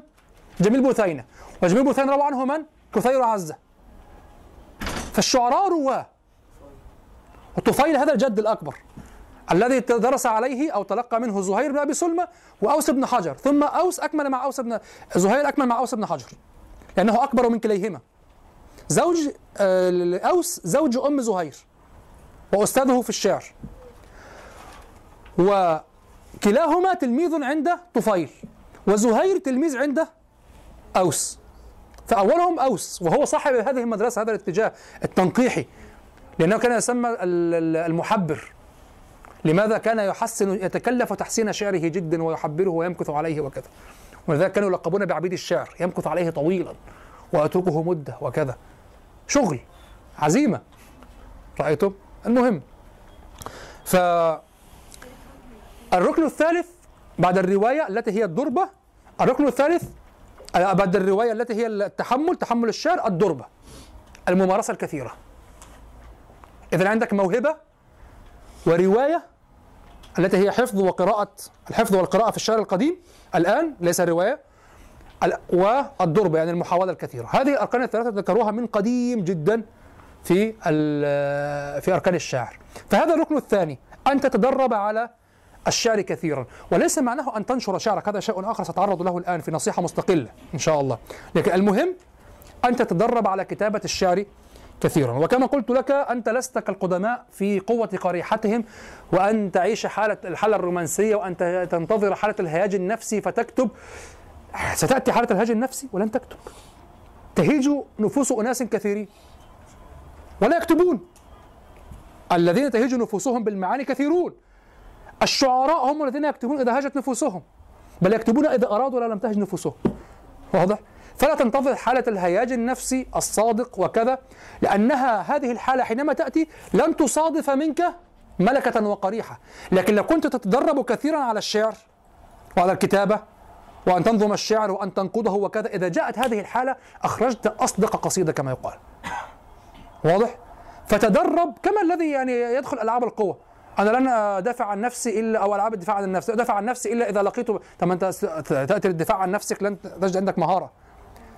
لابد في كلمة من الناس الناجحين اللي دائما أتتبع الناجحين في كل فن أيا كان الفن إن شاء الله يكون إيه. فأتتبع الناس ال- ال- الذين لهم تفرد في فنهم كان ما كان. يعني مايكل جاكسون متفرد.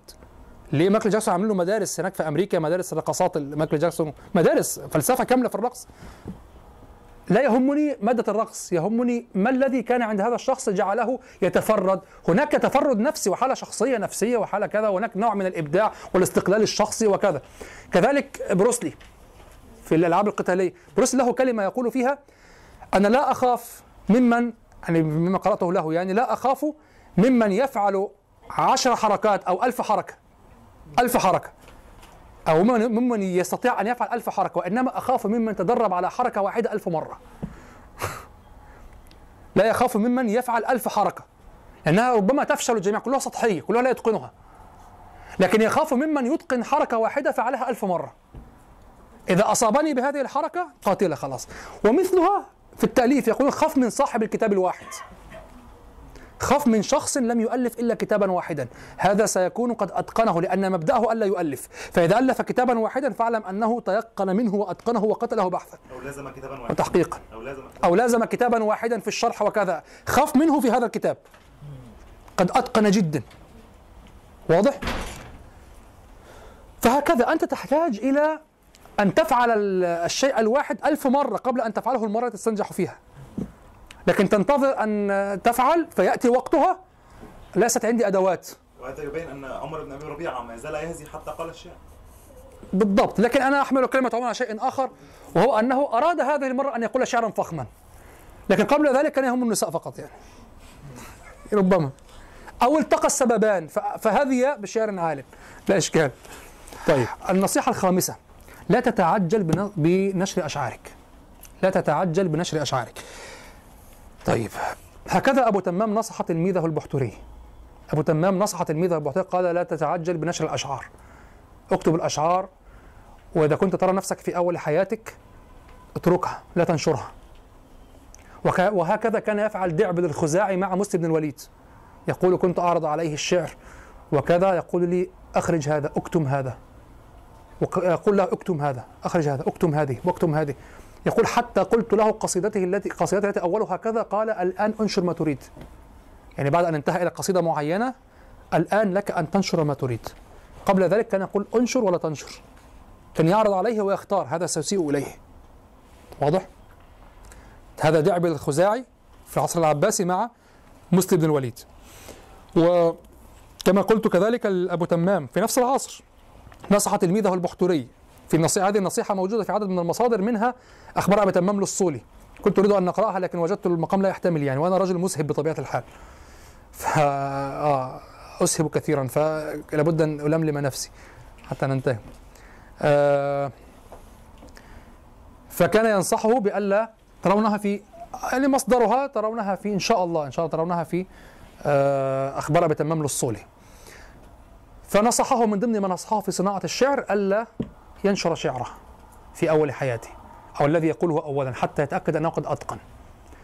وكثيرا من الأشعار التي أخذت على المتنبي قالها في صباه هذا البيت السخيف الذي يقول فيه طبعا أقول لك شوف متنبي بيت سخيف أه بيت سخيف. كفى بجسمي نحولا لأن أحكم على نص. ومن الجائز أن يكون الشاعر الفحل يزل في بيته ثم هو قاله في صباه كان صبيا يعني. آه وإن كان بعد ذلك هو أقر هذه الأشعار. يعني المتنبي بالمناسبة المتنبي كان ينقح شعره. وقالوا إنه حذف منه الكثير مما قاله قديما في الصباه، لكن هذا مما اختار له البقاء وليته نحاه أيضا. آه يقول كفى بجسمي نحولا أنني رجل لولا مخاطبتي إياك لم ترني. سخيف يعني كفاية إن أنا بقى إيه بكلمك لولا كذا لماذا أخرجتها إلى الحقيقة والشرح والاستدلال؟ أفسدتها أتركها على طريقة أحضر لك النجوم أكسر الدنيا صح؟ ست... لكن أحضر لك النجوم والقمر نجم وقد وقالوا القمر قطعة منفصلة من الشمس وذهبت إلى ناسا واشتريت أحجارا من القمر فهذه قطعة من الشمس. أحضرت لك النجوم. سخفت. ابقها مجازية كما هي. فهمتم؟ ابقها مجازا لأن القاعدة التي نص عليها النقاد ومنهم قدامة ابن جعفر في نقد الشعر في كتاب نقد الشعر قال القاعدة أن الشاعر إذا أتى بشعره بما يستحيل بالممتنع فإنما يريد أقصى الممكن. أنا دمرت الدنيا يعني دمرت ما أستطيع تدميرها. هل دمرت الدنيا؟ أحضر لك النجوم. يعني أحضر لك كل ما أستطيع أن أفعل. أنا أعمل أي شيء عشانك. أفعل أي شيء لأجلك يا حبيبتي. أفعل أي شيء. تسرق؟ لا والله أنا سرقة حرام. كيف تفعل أي شيء؟ لا ما هو باستثناء بقى عموم يرد بالخصوص لو قلت عموم يرد بالخصوص غلط. يصح أصوليا في الشريعة. لا يصح هنا. لماذا أنت تريد أن تصل بالنص إلى أقصى الممكن؟ تصل كيف؟ فتذكر صورة خيالية. لأن الشاعر أو ناقد الشعر متعارف عنده أنك إن فعلت وأن هذا النص قادك الانفعال فيه إلى أقصى الممكن أن دخلت إلى حد المستحيل. وكلما بالغت في المستحيل إلى حد أيضا كلما أردت أقصى أقصى الممكن. أنك مصر جدا. حتى إذا جاوزت أقصى الممكن دخلنا في حد الشغف والإصرار فصار النص وبقية المجاز الزائد يدل على ماذا؟ على إصرارك ومحبتك وعمق شعورك وكذا. قواعد في الشعر مفهومة. كفى بجسمي نحولا أنني رجل لولا مخاطبتي إياك لم ترني. سخيفة. حبة فتلة يعني؟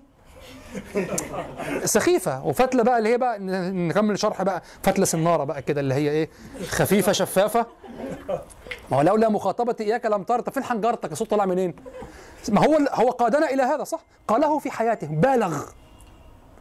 أراد المبالغة وهكذا المتنبي. يبالغ فيسقط. لكن قاله في أول حياته. فكان ينبغي أن ينحيه أيضا. واضح؟ فدائما لا تنشر الأشعار التي تقال في الأول. طيب أختم بالفلسفة في هذه يعني في هذه النصيحة. أختم بفلسفتها. ما الفكرة في هذا الأمر؟ ما المقصود بهذا الأمر؟ لماذا لماذا يقولون لا تنشر أشعارك في الأول؟ لأن التاريخ الأدبي لا يتفاهم إلا في النص العالي. بس. وليس من وظيفته أن يقدم الأعذار للشاعر. أنا أحكم على نصوص أمامي. أنت معذور هذا شيء آخر. له تاريخ آخر تراجم الشعراء محبوك كذا. لكن التاريخ الأدبي الذي يرفع النص لينصه ليكون في المنصة هكذا التاريخ الأدبي إنما يسجل النصوص الأدبية العالية صح؟ أنت تحتاج إلى أن تخرج نصك إلى الأعلى. تقديم الأعذار التاريخ لن يعارضك لن يقول لك لا أنت لن يدخل معك في هذا الصراع أصلا. سيقول نعم هذا شأنك ليس شأني. فالتاريخ سيسجل عليك. القصائد تنشرها وسيضعها في ديوانك ديوانا واحدا ولن يقول هذه في أول حياته وهذه كذا لن يهتم بهذه القضية. ربما اهتم محبوك اهتم بمن يدرسون شخصك لا من يهتمون بالنص من حيث كونه نصا. وإذا أراد جامع للنصوص العالية كالأصمعي في الأصمعيات أو المفضل الضبي في المفضليات يجمعون النص أو صاحب المعلقات حماد الراوية لما جمع المعلقات أو غير حماد لما جمعوا المعلقات لما جمعوا هذه المعلقات أو القصائد العالية على مراحلها وكذا لم ينظروا إلى عذر الشعر وعدم عذر الشعر نظروا نريد نصا عاليا فقط. لم ينظروا إلى الفرق كما بين السماء والأرض بين امرؤ القيس وعنترة وعمر عمرو بن كلثوم مثلا من حيث الشاعرية من حيث كونه شاعرا وإنما نصوا إلى شاعرية النص إلى علو النص فقارنوا هذه القصائد. فصارت حتى هذه القصائد بعض القصائد تقرن يقال وهذه موضوعة مثلا يتكلم عن عمرو بن كلثوم أو عن آه أو عن عنترة وهذه من المعلقات المقرونة بكلام امرئ القيس وبكلام النابغة. يريد أن يقول لك نعم عمرو بن كلثوم وعنترة ليس في لا يقربان ولو حتى من كعب هؤلاء الشعراء الآخرين. واضح؟ ولكن قصائدهم لما أخرجوا نصا عاليا قرنت بهذه النصوص الأخرى. فأنت حينما تكتب نصا ضعيفا وتعتذر لنفسك كنت حتى يضايقني أحيانا بعض الإخوة يقول إيه أنا أريد أن أقول لك قصيدة آه ولكن يعني أنا كتبتها كنت في أحوال طب ماذا تريد مني؟ يعني طب ماشي أنت أعذرك أنا أفهم أعذرك وأنا أصلا لا أقول شعرا مثل ما تقول مثلا ربما أو كذا أو لا أقول بالغزارة التي تقول. أنا ربما أحسن في بعض الأشعار لأنني بطيء في قول الشعر وأتريث على الشعر. ربما أنت أشعر مني وكذا لكن لم- لماذا تأتي وتقول عندي قصيدة وكذا؟ ثم تبين عارفين اللي رايح يسمع قرآن؟ وبعدين يبان إنه كان مشغول وسافر وجه وبتاع عشان لو اتلخبط كتير عامل حسابه هيتلخبط كتير. وبعدين هو بي كده عايز يفتكر فيكح. فيقعد يكح كتير عشان يفتكر الكلمة. عادي مفيش مشكلة افتكر. ويطول. وقول حفظي مش قد كده. بس ما تقولش بقى أصل كنت كذلك الأخ اللي جاي إيه عندي قصيدة. وطب أنت تأتيني بقصيدة لابد أن تكون عاليه كونك معذورا أنا أعذرك وهذا يرجع إليك. لكن لا تأتي بقصيدة إلا وقد أتممتها. ولهذا المجالس التي أفعلها بعد رمضان إن شاء الله مجالس عقاد التي أفعلها شرطي فيها أن القصيدة تمثلك. لا تأتي وتقول "أ- هذه القصيدة والله أنا يعني لما أنشدتها كنت كذا في حالة كذا فلم أوفق في بعض أشياء. لا أريد قصيدة هذه تمثلني هذه مستواي. فاهم مولانا؟ أخونا شاعر وشاعر جميل. واضح هذا مستواي هذه قدراتي البلاغية. لا أعترض على أنك معذور لكن الأدب والتاريخ الأدبي لا يهتم بعذر الشاعر يهتم بماذا قدم الشاعر؟ سواء قدمه آه، قدمه عن سجية وتمكن وكذا وراحة أو قدمه بعد كد وتعب وكذا. سيحكم على النص من حيث كونه نصا. فإياك وأن تنشر شعرك آه، أن تنشره قبل أن تقتنع وأن تطمئن إلى أنك قد بلغت فيه مبلغا لأن التاريخ لن يسكت. ستذهب تجمع شعرك من ال- المواقع التي نشرتها وكذا أو الذي طبع خلاص طبع. ومن أراد أن يجمع يصنع ديوانا لشعراء العصر وكذا وأن أو أن ينقد شعراء العصر سيأتي بقصيدتك. هناك قصائد ستعدمها أصلا. هناك قصائد ستعدمها.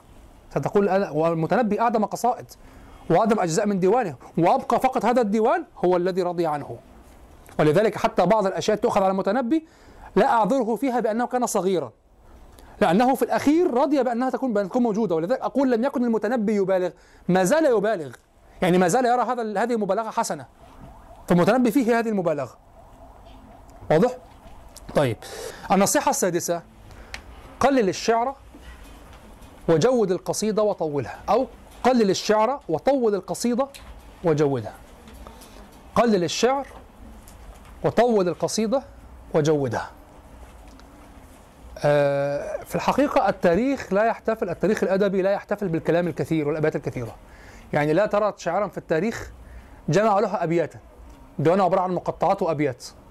تخيل هكذا. أنت حاول أن تقرأ التاريخ الشعري الموجود. حتى فقط ما تحت يدك. تذهب إلى ديوان الشاعر الذي هو شاعر في أي مكتبة من المكتبات. هل رأيت مرة ديوان شاعر عبارة عن أبيات؟ كثيرة. ملأت الديوان هكذا. صار مجلدات هكذا فهذا ديوان الشاعر فهو عبارة عن أبيات. لا لا يحتفل بذلك. التاريخ لا يحتفل إلا بالنصوص التاريخ الأدبي إلا بالنص الأدبي الطويل الذي تظهر فيه مكانة الشاعر وقدرة الشاعر وقريحة الشاعر. التاريخ لا يحتفل إلا بالقصيدة القصيدة الطويلة. ولا يهم هنا أن تكون القصيدة أو أن تكون القصائد كثيرة.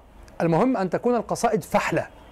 الشعراء عندك الفحول الكبار آلهة الشعر امرؤ القيس والنابغة وزهير. امرؤ القيس الذي صنعه في الحقيقة في الحقيقة ثلاث قصائد التي سمعناها في المحاضرة الماضية. قفا نبكي على عم صباحا سما لك شوقا هذا ما خسف به عين الشعر لمن بعده خاصة المعلقة. هذا ما خسف به عين الشعر لمن بعده. وصار سابقا عليهم. وافتقر بها عن معان عور أصح بصر كما قال عمر بن الخطاب. هذا الذي بسببه قالوا إنه له الحظوة أولهم امرؤ القيس وله الحظوة والسبق. قال عمرو بن الخطاب وقالها الأصمعي عنه بالنص.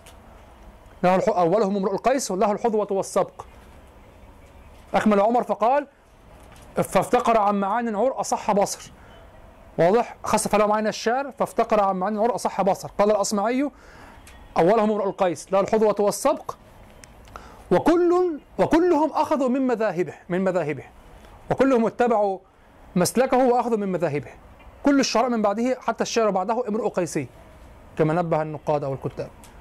كل الشعر بعد امرؤ القيس امرؤ قيسي. لا تقول قيسي قل امرؤ قيسي أو امرؤي. واضح؟ لا تقل بالمضاف إليه وحده. إما بالمضاف ومضاف إليه وإلا بالمضاف. لا تقل شعر امرؤي امرؤ قيسي آه، شعر قيسي. قل شعر امرؤي أو امرؤ قيسي. حتى يفهم أنه امرؤ قيسي لأن قلت قيسي سيقول إلى قيس بن الملأ أو أي قيس آخر. لكن لو قلت امرؤ قيسي هذا واضح. قلت امرؤي استعملت ما في الأول الذي ضاف ويدل على صاحبه. واضح؟ المهم. ف هذه القصائد الثلاثة ديوان النابغة أيضا أيضا النابغة مقل. ديوانه صغير جدا. وعندكم ديوانه صح؟ رأيتموه؟ صح؟ أتينا به هنا صح؟ باعوه لما لما شرح نعم كتابه ديوانه صغير. وزهير أيضا ديوانه صغير وقصائده معدودة. كلهم قصائدهم معدودة لكنهم فحول الشعراء. انظر لكنهم أشعار أشعارهم أشعار. يعني امرؤ القيس نعم عنده بعض أشعار خفيفة لطيفة هكذا قصيرة مقطعات. لكن شعره شعره العزيمة في شعره بعد ال... الذي بعده لا ترى الديوان شيئا تقريبا أو ترى الديوان يعني آه، تقل فيه الأطوال وتقل فيه ال... تقل فيه ال- الجودة الشعرية بالنسبة إلى الثلاثة الطويلة وإلا فهي أيضا أشعار عالية. وكذا هذه الأشعار الثلاثة أو القصائد الثلاثة. قف نبكي العم صباحا وسملك شوق. والنابغة أيضا عنده قصائده معدودة. كل الديوان نعم هو يغلب عليه القصائد الطويلة الكاملة ليس المقطعات. لكن أيضا قصائد يعني نعم هي أقل في العدد أقل في الطول عدد الأبيات وأكثر من الأقيس في العدد ربما لكنها أيضا تظل قليلة. وكذلك آه وكذلك الزهير نفس شأن النابغة تقريبا وكان يطيل القصيدة أكثر قليلا.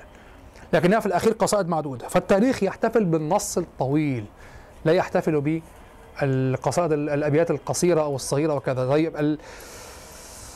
ما الفكرة في هذا؟ نقطة لابد أن أن تشرح، ما الفكرة في هذا؟ الفكرة في هذا أن القصيدة هي التي تظهر بها فحولة الشاعر وليس البيت والبيتان.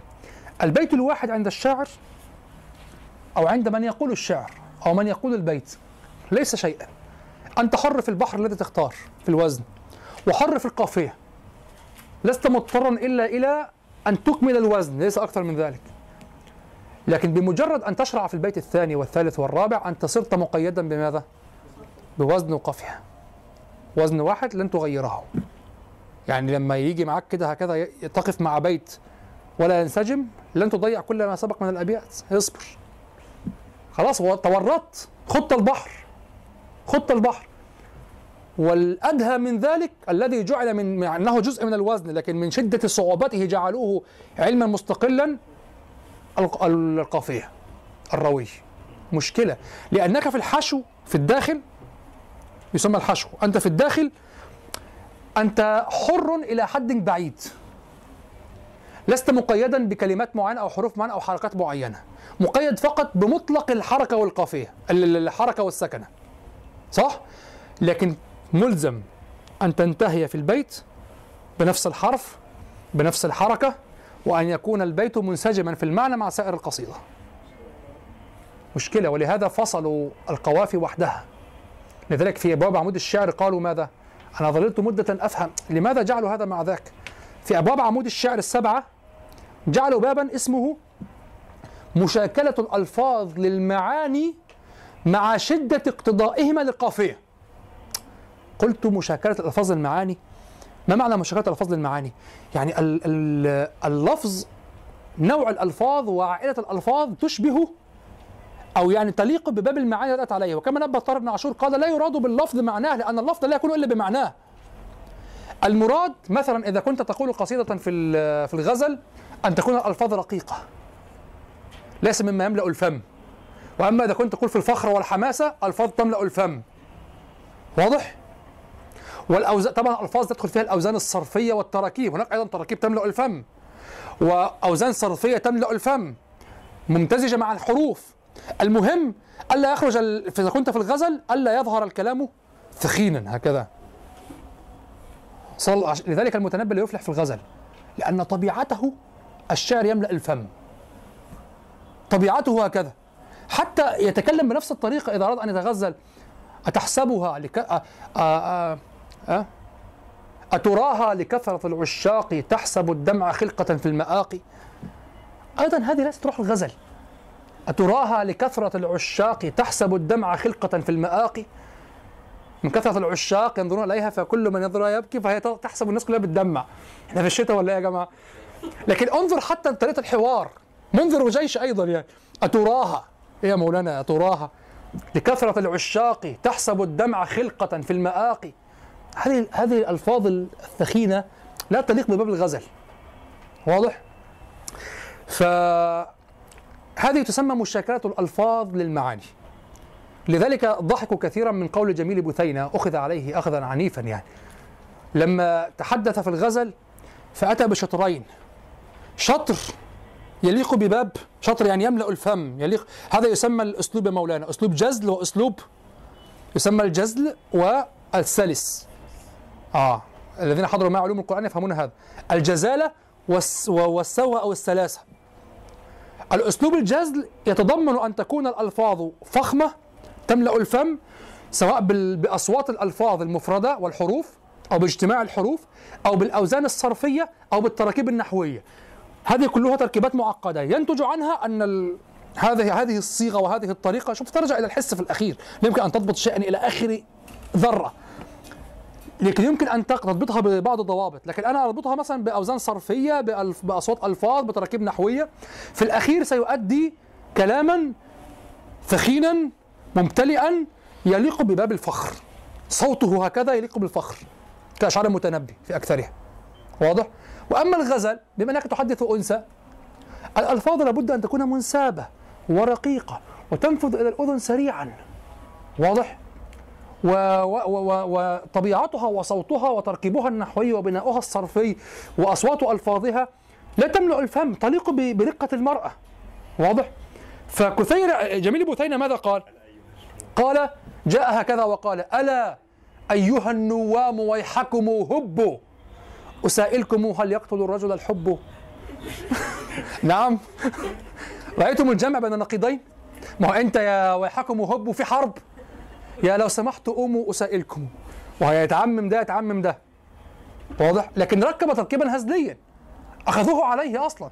الشطر الأول يملأ وصار مثالا للبيت الواحد الذي يجمع الأسلوبين على غير هدى. ألا أيها النوام ويحكم هبوا ماذا تنتظر بعدها؟ شوف ألا أيها النوام ويحكم هبوا بتشحن الواحد. حب أسائلكم هل يقتل الرجل الحب؟ يا راجل. حد الواحد. يعني إيه اللي انت عمال ما هي ك- يا تجيب اللي في الآخر في الأول ويبقى كده يا اللي في الأول في الآخر ويبقى كده. يعني يتعمم ده يتعمم ده. يعني يعني اصبغ البيت بأحد الشطرين وينتهي.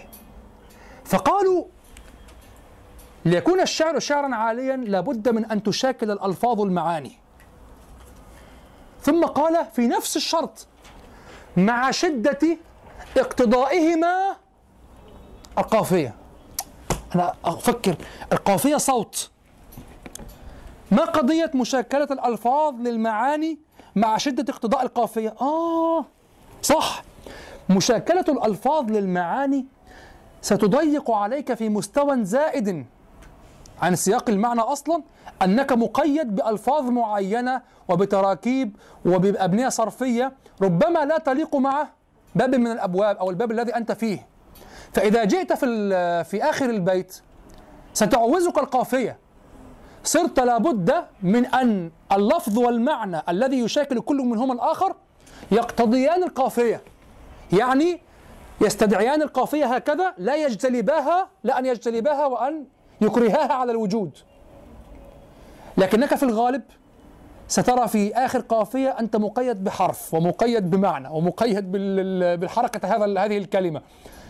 يعني يعني إذا جاءت يعني اللفظة ثخينة بعض الشيء ما تحطها لا تقتضي المشاكلة أيضا. ولا بد أن اللفظ والمعنى اللذان يشاكلان بعضهما يق أن يقتضيا هذه القافية وأن تكون على التشاكل بين اللفظ والمعنى أيضا. فأنت ضيق عليك في القافية. تحتاج إلى مشاكلة بين اللفظ والمعنى وأن يكون متسقا مع القصيدة على هذا الحرف من الروي والحركة. فأصبحت في طب مع ذلك تطيل القصيدة. انظر ثم تطيل رابعا تطيل القصيدة. ثم رابعا تلزم نفسك بحرف شديد. يعني حرف قليل في المعجم كالقاف والضاد أو حروفه ملزمة. رأيتم عمركم قصيدة على الضاد غزلية؟ أو أمر القيس القصيده تنسب إليه على الصاد؟ عارفها؟ آه, آه أمن ذكر سلمى أن أتك تنوص فتقصر عنها خطوة أو تبوص. يعني صوتها سيء لا يليق بالمقام أمن ذكر سلمى أن أتك تنوص فتقصر عنها خطوة أو تبوص وكم مهمه آه وكم مهمه دونها ومفازة وكم أرض جدب دونها ولصوص تراءت لنا يوما بجنب عنيزة وقد حان منها رحلة فقلوص بأسود ملتف الغدائر وارد وذي أشر تشوفه وتشوص. صوتها لا يليق. ولذلك أنا أقول أسلم ألقيس أصلا. واضح التكلف فيها واضح. انظر المعلقة وسما لك شوق والأم صباحا. كيف من قال هذا يقول هذا؟ واضح؟ وهي بالفعل مما تفرد به المفضل الضبي يعني عن الأصمعي. والرواية البصرية عموما الكوفية عموما أضعف من الرواية البصرية. مع اعتذار الدكتور حاتم طبعا. نعم. فلأنه ينصد الرواية الرواية الكوفية. متعصب جدا الكوفة آه. مع إنه حنبلي في الفقه. سبحان الله عجيب. وأنا حنفي وفي العد أميل إلى العد المدني في القرآن. حتى قال لي بعضهم كوفي حنفي كوفي. يعني كوفي المذهب كوفي المذهب ومدني العد نعم. أحب جدا العد المدني في عد المصحف يعني. نعم. المدني الثاني. المهم ف فمشاكلة الألفاظ للمعاني مع شدة اقتضائهما للقافية. لماذا فصل لماذا كانت القافية مستقلة؟ لماذا؟ لأن القافية صعبة أصلا. طيب إذا أضيف إلى ذلك أن القصيدة طويلة. ثم أضيف إلى ذلك أن الحرف قد يكون حرفا قليلا موحشا. ثم تتقن القصيدة أنت فحل يعتد بك. ولذلك الذي الذي لفتني لشعر الجواهري القافية التي قالها في دمشق التي هي جلق الشام التي يقول فيها وسرت خلف كلاك المشتهي بلدا يتكلم عن دمشق يمدح دمشق وهو عراقي. يقول وسرت خلف كلاك المشتهي بلدا ولكن كمن كمن يتشهى وجه من عشق. يا للشباب يغار الحلم من شرة به وتحسد فيه الحنكة النزقة. ويا للقناعة ما أغلى كنائزها قارون ينفق فيها التبر والورقة. القافية على هذا الطول كله لا توجد فيها قا- قاف قافية القافية القصيدة القافية لا توجد فيها قاف واحدة مستقرة. على أن الحرف القاف نوعا ما وحشي. يعني أن تجد في موضوع واحد كلمات تنتهي بالقاف في المعجم ولا تكون متكلفة وتكون بحيث لو نثرت القصيدة تكون هي القافية؟ تكون هي الكلمة؟ أو السجعة؟ سنعتبرها سجعة. تكون هي السجعة؟ ولا يكون سجعة متكلفا؟ أو تكون هي الكلمة وأنت لم تقصد السجعة أصلا؟ ولذلك يعتبرون النصوص الطويلة. أما بيت واحد شفت بيت واحد عمل إيه؟ خلاص ما بقاش شيء عندك. بيت واحد قعد نظم كده وفكر فيه وقاله. بيتين لا إشكال. ولذلك ابن المقفع قيل له لماذا لا تطيل الشعر؟ قال إذا أطلت علم أني مولد. أنا أستطيع أن أجمع جهدي وطاقتي الأدبية واللغوية وكذا وأن أضع مقطوعة أربعة أبيات خمسة أبيات على طريقة العرب. إذا أطلت كشفت. لماذا خلاص استنفذ بسرعة؟ خلاص فرغ. فرغ خلاص انتهى. واضح؟ إنما انظر إلى قول الجرير في امرئ القيس الخبيث اتخذ الشعر علينا يطؤهما كيف شاء. أنا أحيانا أسأل نفسي والله في شعر امرئ القيس أين كان هذا الشعر قبل أن يخلق امرؤ القيس؟ لا أقتنع أنه رجل قاله هذا شعر مخلوق. يقول لك خلق القرآن. من يستر هذا الشعر مخلوق. خلقه الله كذلك. يعني كيف قيل هذا الشعر بهذا الانسجام بهذا بهذه القوافي غير المتكلفة التي لو نثرتها كانت كما هي؟ كلنا نتكلف. صح؟ لكن لذلك دخلوا التاريخ. لذلك دخلوا التاريخ. انظروا إلى حتى في شعر كعب وكعب قال فيه الاصمعي ليس فحلا وهذه القصيدة لها مكانة دينية وسمعة دينية بين الناس ولها مكانة أدبية لكن ليست لا لا تناظر المكانات اللي بردت كعب لا تناظر القصائد الفحله الأخرى العالية جدا من أشعار الفحول القدماء. يعني ولا توضع بجوار المعلقة النابغة مثلا وكذا أو زهير.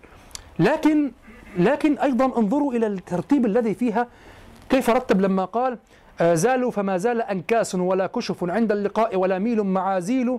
ثم ناظر عكس هذه الصفات بعكسها وقال شم العرانين أبطال لبوسهم من نسج داود في الهيجة سرابيل. واضح؟ فناظر نفسها وكانت الوزن مطوعا له. هو قاد الوزن وليس أن الوزن هو الذي قاده وسحبه. هو الذي قاد الوزن وطوعه له ولم يطوعه الوزن له. كنت أجلس. كنت أنت جالسة في الموضوع لما كان في أحد إخواننا قاعد بيلقي شعر كنت أقول له أنت هنا أردت فعلا مضارعا فلم تستطع فأتيت بالماضي. أو العكس. خلاص ما تقولش. آه. واضح؟ تذكرون الكلام؟ فالبعض كان قاعد مذهول. البعض كان قاعد مذهول. إزاي كشف كده؟ فبينظروا ليه نظرة إن أنت إيه ساحر. كشفته إزاي؟ قلت له قلت له كنت ستقول هذا الفعل على صيغة المضارع فأتيت به بالماضي. وكذا. ف فأنا قلت لا لابد أن أوضح. هذا المعنى لو أنك تسير فيه بالطبع وكنت طبيعيا لا يقودك الوزن لاتيت به على هذه الصيغة. ولكن لما جئت وجدت المضارع لا يتناغم مع الوزن فبدلته بالماضي فنزلت مرتبة. يعني كان ال- السياق يقتضي ليس القافية أيضا لا حتى في الحشو يقتضي أن تأتي به مضارعا. هكذا بلاغة المعنى. ولكن الوزن مش شغال معايا. فبدلها ماضي. وقعت وقعت أو دي وقعت. أنا بروح تعبان. أعصابي تعبان. واضح؟ فنزلت درجة. لماذا الوزن؟ مش يقول لك الأفية حكمت؟ يقول لك في عامتنا المصرية يقول الأفية حكمت. القافية تحكم. في الشعر لا تحكم القافية. أنت الذي تحكم والقافية تنساق إليك. ولذلك يقال مروض القوافي. كأن القوافي إبل أو خيل شاردة وهو يروضها حتى تذل له. مروض القوافي. لا مروض الحواشي لا مروض الأوزان والبحور مروض القوافي. القوافي هي تشرد منك. تؤلف البيت وتأتي في الأخير. آه. لذلك الشاعر جاسم الصحيح أغلقت معه القافية حلوة. كل النساء حديث بلا سند وأنت أنت حديث لابن عباس. خسارة هي قصيدة صينية. وحديث بلا سند وحديث لابن عباس زي الفل. المشكلة في الحشو معاه. أما مش هغير له قافية بقى عشان ال- الحشو. لكن هو بالفعل هو ضاق به المقام المقام. ضاق به المقام فعلا. فلم يستطع فضحى بجزء من الحشو ليحافظ على القافية لذلك عيبه أقل في نظري يعني نقده أقل. لكن لا تقل ليس هناك نقد لا هناك نقد. وهناك ضعف في هذا الموضع. وأنت أنت حشو.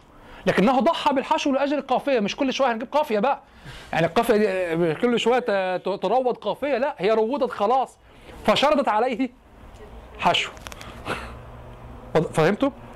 ولذلك لما تفهموا هذا بعد ذلك مستقبلا وتتملك منكم هذه الملكة وتمتلئون بها تفهمون معنى أن القرآن يسير بهذا النظام من الكلام وليست هناك كلمة حشو ولا غير حشو. وتفهمون هذا البله الذي عند هؤلاء الملحدين آه، لما يقولوا هناك حشو وزيادة في القرآن. هو لا يفهم أصلا لا يفهم القضية يفهم النص.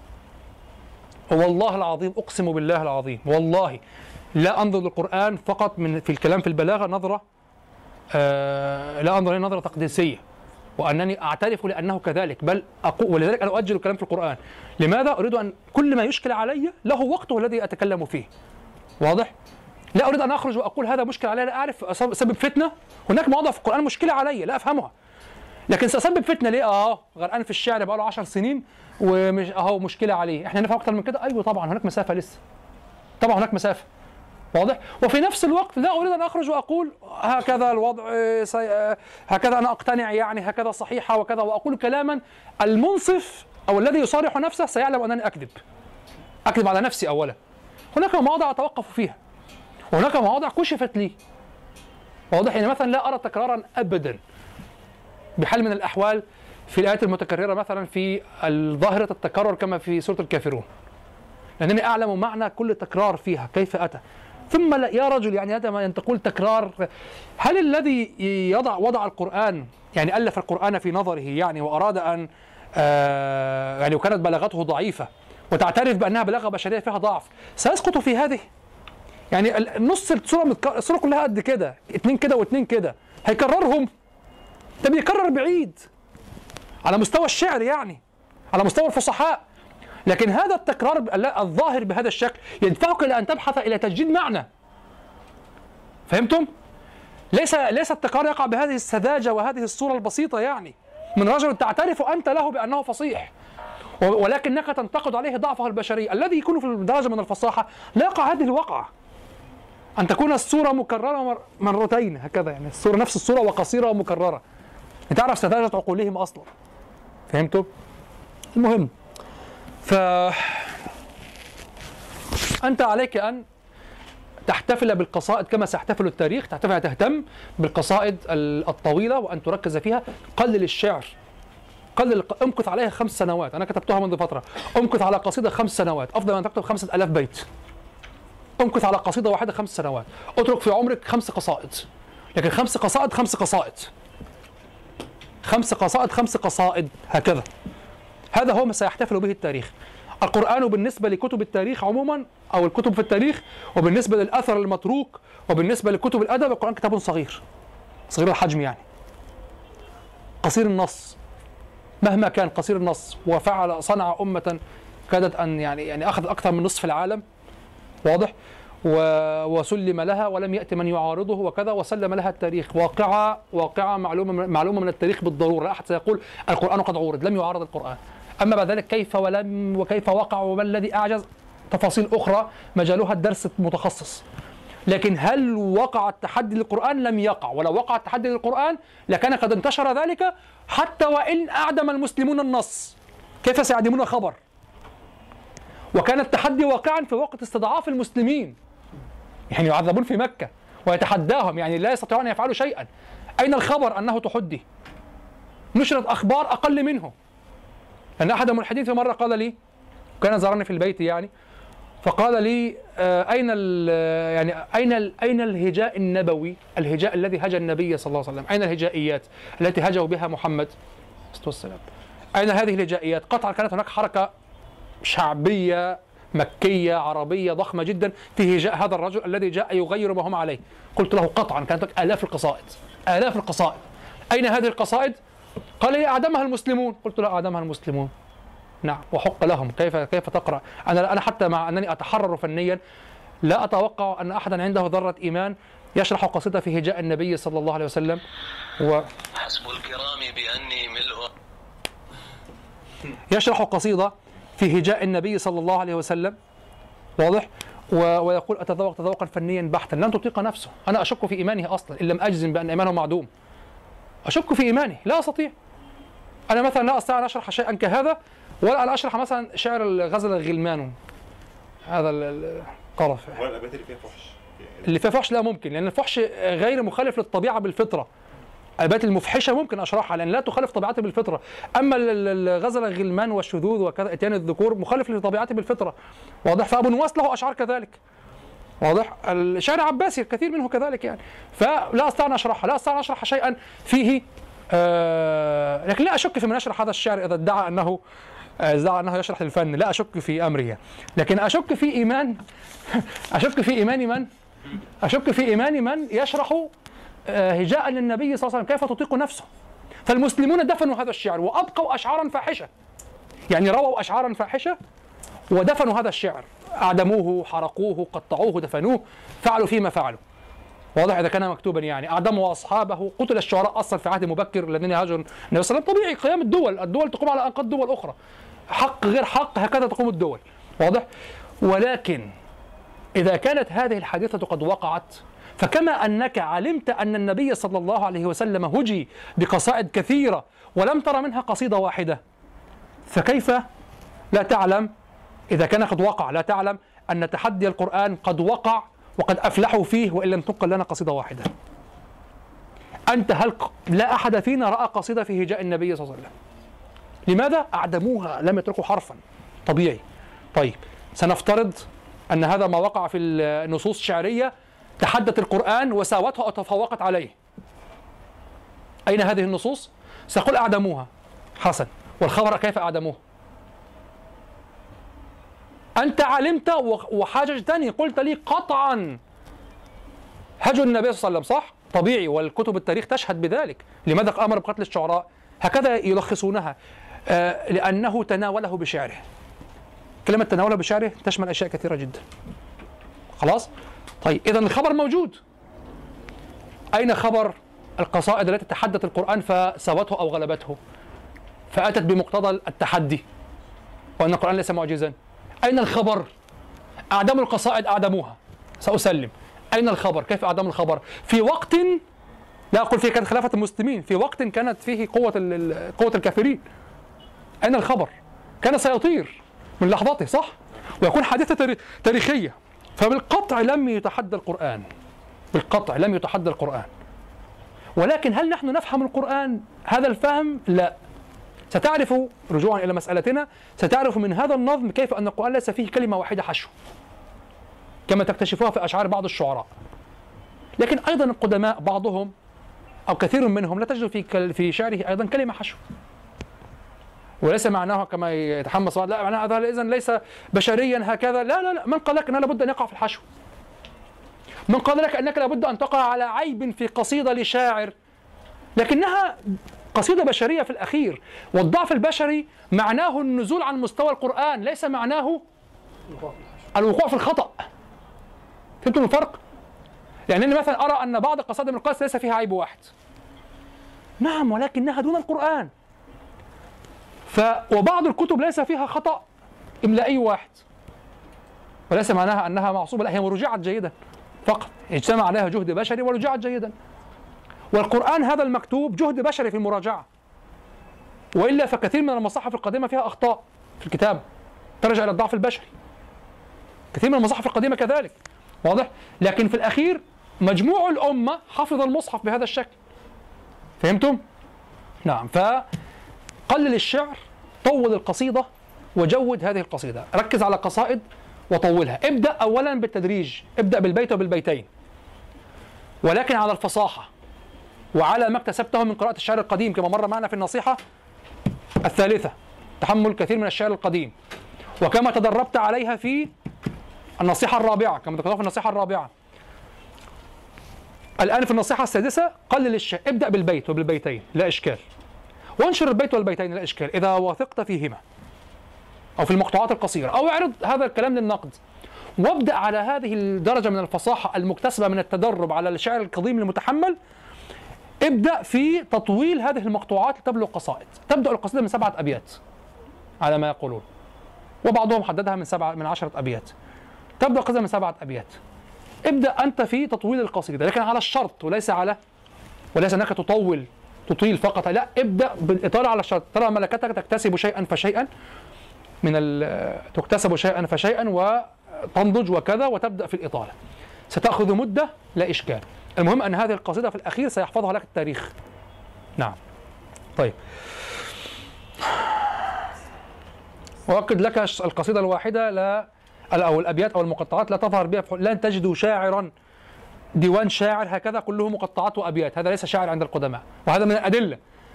اذهب إلى أي مكتبة إلى أي شاعر لن تجد إلا القصائد الطويلة اولا حتى في الأول. ثم ترى بعد ذلك المقطعات في الآخر.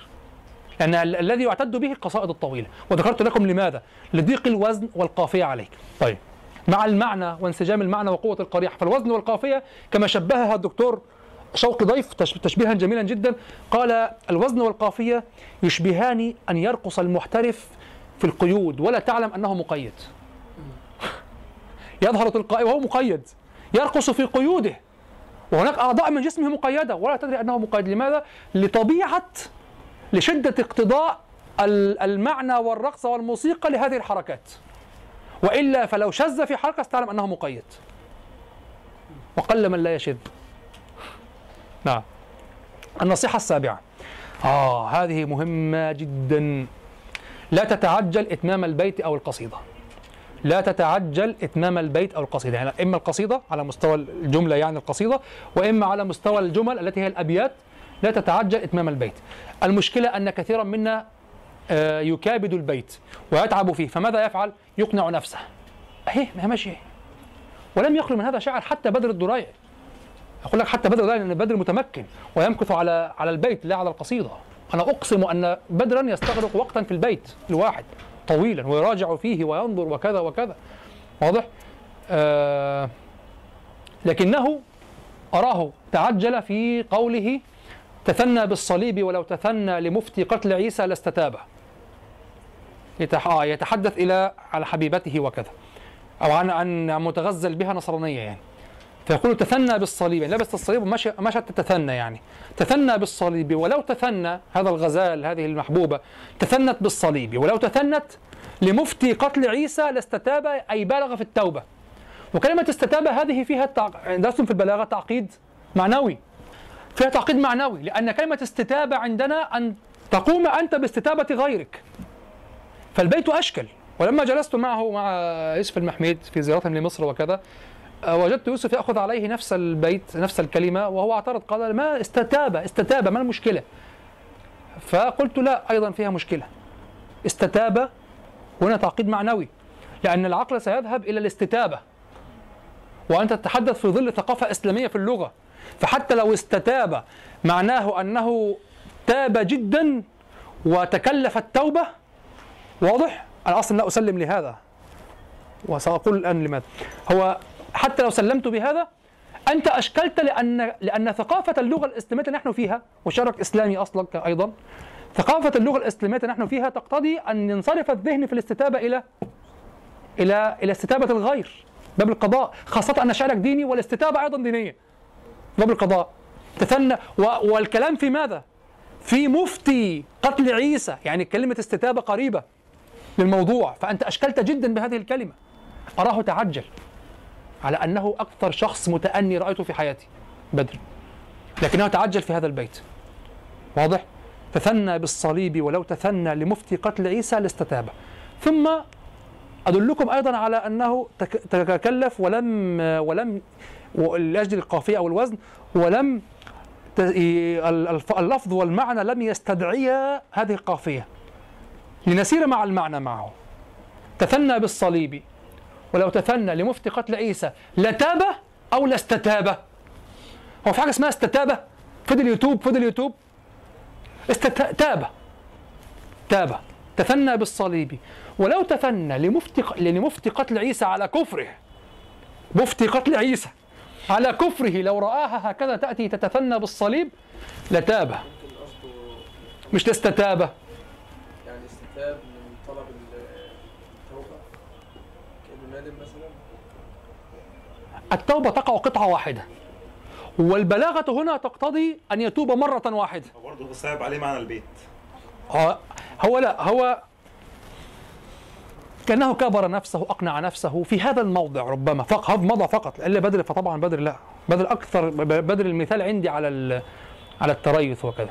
ولذلك أنا أنبهك يعني أنه لا عسرة مع الوقت. البعض ال- آه، لما رأيت البعض يعني يشعر أن آه، أن بدر معجز في شعره وكيف يقول وكل بيت قصيدة كما يقال. كل بيت يعني رزع. كل بيت كده في إيه يا عم؟ كل بيت كده انت إزاي قلت فهم أنتم تتصورون انه جلس هكذا وانشد القصيدة مرة واحدة. لا. بدر يتأنى على القصيدة جدا جدا. يتأنى عليها كثيرا جدا. واضح؟ هذا كله أنا أستنبطه من كلامه. بعضه تحدثت معه فيه وبعضه لا أستنبطه وأنا متأكد منه. قد أخطئ. إذا بين لي ذلك يعني. بدر يتأنى على القصيدة جدا. وهذه حقيقة عرفتها عنه. وعرفت أنه لا يحب أن يستعجل أن يض- أن يضرب له موعد للقصيدة. وبالمناسبة بدر قصائده معدودة.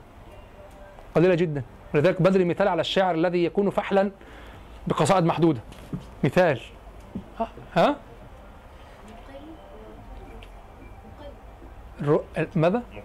مقل بالضبط هو مقل فعلا وهو في الأصل شاعر حسيني أو شبه حسيني يعني هو ينشد قصيدة في السنة مثلا أو كذا لكنه غير غير غير خالص للحسينيات يعني لكن ينظم في غيرها يعني. الخالص هو محمد الحرزي.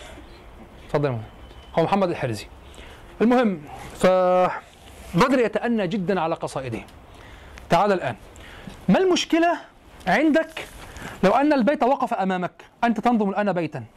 أنت تظن أن البيت وقف. خلاص أنت جبل بك البيت واصطدمت بصخرة في الأرض ووقفت.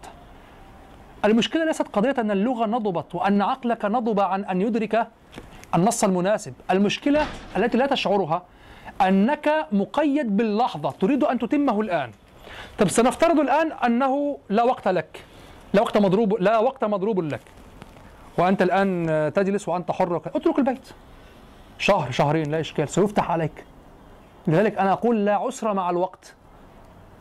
طالما أن عقلك نتج عنه بيت آخر مثل هذا البيت وفيه هذه القدرة القضية قضية وقت. ذهنك ذاهل الآن. لا تستطيع الآن. فق... الآن فقط. أنت تظن أنك لا تستطيع. خلاص. فتقنع نفسك. ترى نفسك تذهب و آه هو حلو كده خلاص. لا طالما ذهبت وقلت آه تمام كده لم ترى أنه جرى كالماء وحده وهذا تقنع نفسك فأنت أن تقنع نفسك فقط لأنك مضغوط نفسيا. وتقول طبعا أنت جاي الشعر وفاهم الكلام ده. طب يا مولانا هل هل الطريقة دي تمشي؟ ان الواحد يقول قصيدة كلها موضوع واحد كده ما تجيش بالطريقة لأ ممكن. تيجي؟ المهم أنا أنا س... فاكر نفس التفكير ومتأثر نفس لحظة لحظة لابد أن تتم المعلومة فقط. فأنت وقف أمامك البيت. طيب أنت لا تريد أن تضحي بالبيت كله. صح؟ ستضحي بالبيت. لأجل كلمة؟ يعني أنا أ- أبوظ شوية في القافية وأتكلفها سنة ولا أبوظ في البيت؟ لا لن تفعل هذا ولا ذاك. اصبر وستعدل البيت إلى ما هو أجود. أو أن يفتح عليك في قافية تنسجم مع البيت. أو يفتح عليك تثبت القافية التي تقتنع بها ويفتح عليك في حشو البيت بما هو أجود من القائم. وتقتنع به قضية وقت ليس أكثر. وقت. لا تضرب لنفسك موعدا في القصيدة. أشعار المناسبات آه،؟ أشعار المناسبات. أشعار المسات في حقنا مشكلة. لكن قديما يريد أن ينشد قصيدة نعم سأخذ وقتا وكذا لكن له أن يتقيد بوقت. نحن لا. أولا معجمنا أقل. قريحتنا لذلك قلت لك هنا في النصيحة الرابعة تدرب على كتابة الشعر كثيرا. لماذا؟ أنت قريحتك ليست حاضرة. أنت تحصلها بالكاد. الشعر ليس طوع يديك. واضح؟ حتى لست حتى من المنقحين الذين يراجعون كثيرا في شعرهم. هم عندهم ملكة قوية ليست عندك ويستعملون هذه الملكة في التنقيح والتصحيح. نحن لسنا كذلك واضح؟ نحن لسنا كذلك واضح؟ فأنت تحتاج إلى أن تصبر على نفسك وأن تترك الوقت للبيت وأن تراجع. القضية قضية أحوال أيضا أنت الآن مضغوط تريد أن تنتهي من البيت المشكلة عندك في الوقت في الحقيقة وليس القدرة عندك بدليل أنك أتيت بأبيات أخرى جيدة أو أجود صح؟ يعني في نفس جودة هذا البيت أو أجود من هذا البيت. فأنت تحتاج فقط إلى إلى وقت. أترك الوقت. في المناسبات لا شأن لي بها. نتكلم عمن يريد أن يترك. يعني سنقول إذا نضيف نصيحة ابتعد عن شعر المناسبات. لماذا؟ ستفضح. مقيد بوقت لا يناسب قريحتك الآن. سيجبرك على أن تستكره بعض ال- الكلمات أو بعض الحواشي أو بعض التصريح أو بعض القوافي ستستكره بعض المعاني وكذا. لن تشا... الألفاظ ال- المشاكلة أو الألفاظ والمعاني لن تستدعي ال- القافية. واضح؟ فسيحفظ عنك شعر اطلع بقى ساعتها قول أنا مع... أنا آسف اصل مناسبات. ابتعد عن شعر المناسبات نضيفها. ابتعد عن شعر المناسبات والله نضيفها. ها لا لا لا. لا ليس رومانتيكي. لحظة. أنا أقول لك اصبر لتصنع يا رجل لتصنع. لكن تأخذ وقتك. ها. ساضيفها ابتعد عن شارع المناسبات الذي هو طبعا هذه نصيحة فرع عن نصيحة ألا تقيد نفسك بوقت. لا تتعجل إتمام البيت أو القصيدة. طيب النصيحة الثامنة. الثامنة. باعتبار. لا هذه مدرجة في النصيحة السابعة. تفهم فكرة الوزن والقافية سريعا لأن هذا الباب كبير والكتابة فيه طويلة. الوزن والقافية عبارة عن ماذا؟ الوزن والقافية عبارة عن ضبط إيقاعي نفسي للقصيدة. الوزن والقافية توحيد البحر وتوحيد القافية. البحر هو كالمسامير الداخلية موسيقى داخلية تعطي جملا منتظمة. والقافية عبارة عن إطار جانبي يحفظ نغم القصيدة وضع لها حدودا. وهو عبارة عن إذا قلت إن القصيدة عبارة عن نهاية جملة أو إن ال- القافية نهاية جملة فالقوافي مجتمعة نهاية جملة طويلة اسمها القصيدة. يعني بدلا أن أنا أرسم القصيدة أمامكم الآن أنا خلف خلف اللوح. خلاص؟ أمامكم قصيدة هكذا. هي القافية صح؟ القصيدة هكذا. هذه القافية. لو أخذت بيتا واحدا هكذا وينتهي بالقافية. أو ال- بالحركة بالحرف المنتقى والحركة المنتقاة التي تدل على نوع من أنين أو رفع صوت أو كذا يناسب موضوع القصيدة. خلاص؟ بيت وهكذا بيت وهكذا بيت وهكذا صار القصيدة في الأخير هكذا وهكذا. فهناك نغمة عامة تربط القصيدة. ثم الشاعر يحرك المعاني في داخل هذه النغمة التي تؤثر على داخل هذه النغمة العامة التي تؤثر على الصبغة النغمية الطويلة للقصيدة. هذه يدركها مرهف الحس. لأن الذي في قلب الحدث في الداخل لا يرى ما هو في الخارج. وأنت تقرأ سورة البقرة وتقرأ آية الدين. أنت في آية الدين نسيت أصلا النغمة التي تخت- تختم بها ال... وهي منتهية بالنغمة أيضا. نغمة تتفق مع سورة البقرة. طيب وأين هذه النغمة؟ الحس الموسيقي عند العربي يحضر النغمة لأن هذه النغمة تحضر حالة نفسية في القصيدة. ولذلك القصيدة من القيس قفها نبكي حزينة ومنتهية باللام اللينة هي حرف لين باللام المكسورة. ولذلك مهما جلجل فيها بالفرس ومهما تغزل مكسورة. هو منكسر. مؤنسة مجنون ليلى كان ينادي ولذلك منتهية بالياء وفيها ألف القصر ألف الإطلاق التي هي امتداد لحركة الياء المفتوحة.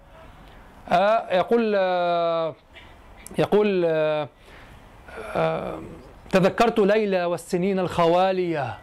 وأيام لا نخشى على اللهو ناهية. ويوم كظل الرمح ق... انظر النغمة التي فرضت على القصيدة ويوم كظل الرمح قصرت ظله. بليلى فلهاني وما كنت لاهية. بثمدين لاحت نار ليلى وصحبتي. بذات الغدا تزجي المطي النواجيا فقال بصير القوم ألمحت كوكبا. بدا في سواد الليل فردا يمانيا. فقلت له بل نار ليلى توقدت. بعليا تسامى ضوءها فبدا لي فليت ركاب القوم لم تقطع الغدا ولا الغدا ماشى الركاب لياليا انظر يا يا شخص يا شخص انظر من القيس قفا نبكي من ذكرى حبيب ومنزلي. بسقط اللوى بين الدخول وحوملي. فتوضح فالمقرات لم يعف رسمها. فتوضح فالمقرات لم يعف رسمها. لما نسجتها من جنوب وشمأل كأني غداة البين يوم تحملوا. لدى ترى بعر الأرآم في عرصاتها وقيعانها صح؟ كأنه حب فلفل كأني غداة البين يوم تحملوا. لدى سمرات الحي ناقف حنظلي. رأيت؟ لي لي لي. أرى قافية الباء المضمومة دائما تأتي بذهني مثلا كذبوا. دائما أتذكر قافية الباء المضمومة بكلمة كذبوا. كأنه هجاء. كذبوا. جنبوا. ذهبوا. ترى أنه ستأخذ معنى عاما هكذا؟ واضح. طبعا هذه عوائل يعني مسحات وإلا فقد تتدخل أحيانا آه، أمور م- وروافد من الخارج تغير الشكل العام والقضية الأغلبية العامة. لكن هناك تأثير في صوت القوافي. ولذلك قلت هذا الذي قال ننوع القوافي حتى لا نمل هو لم يفهم القضية. مل لماذا؟ لأنه ينظر إلى الموسيقى فقط ولم يستطع أن ينوع وأن يكثر من المعاني الداخلية.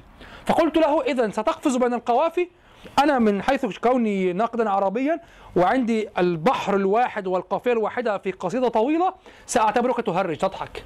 سأراك شخصا مضطربا. قصيدة مضطربة. لماذا؟ كل ثلاث أربع قافي غير أنا عايز أفهم لك بقى شكل. ما أنت بتهرج كده. إذا كانت العلة عندك فقط هي أنك تبعد عني السأم أنا لم أسأم. أنا مندمج هذه النغمة الخفيفة الواسعة تؤطر القصيدة وتحيط بالقصيدة تجعل لها صبغة وهذا من عوامل وحدة القصيدة العربية لن تفهم لأن العربية كان يربطها بوحدة موضوعية خفيفة ويحيطها بالنغمة المؤثرة فيها ثم ينوع الموضوعات في الداخل وكلها خاضعة لهذا الداخل لهذا لهذه المعاني المتبادلة في الداخل أنت ماذا تفعل؟ لا تشعر بالنغمة المحيطة بالقصيدة وتفعل ماذا؟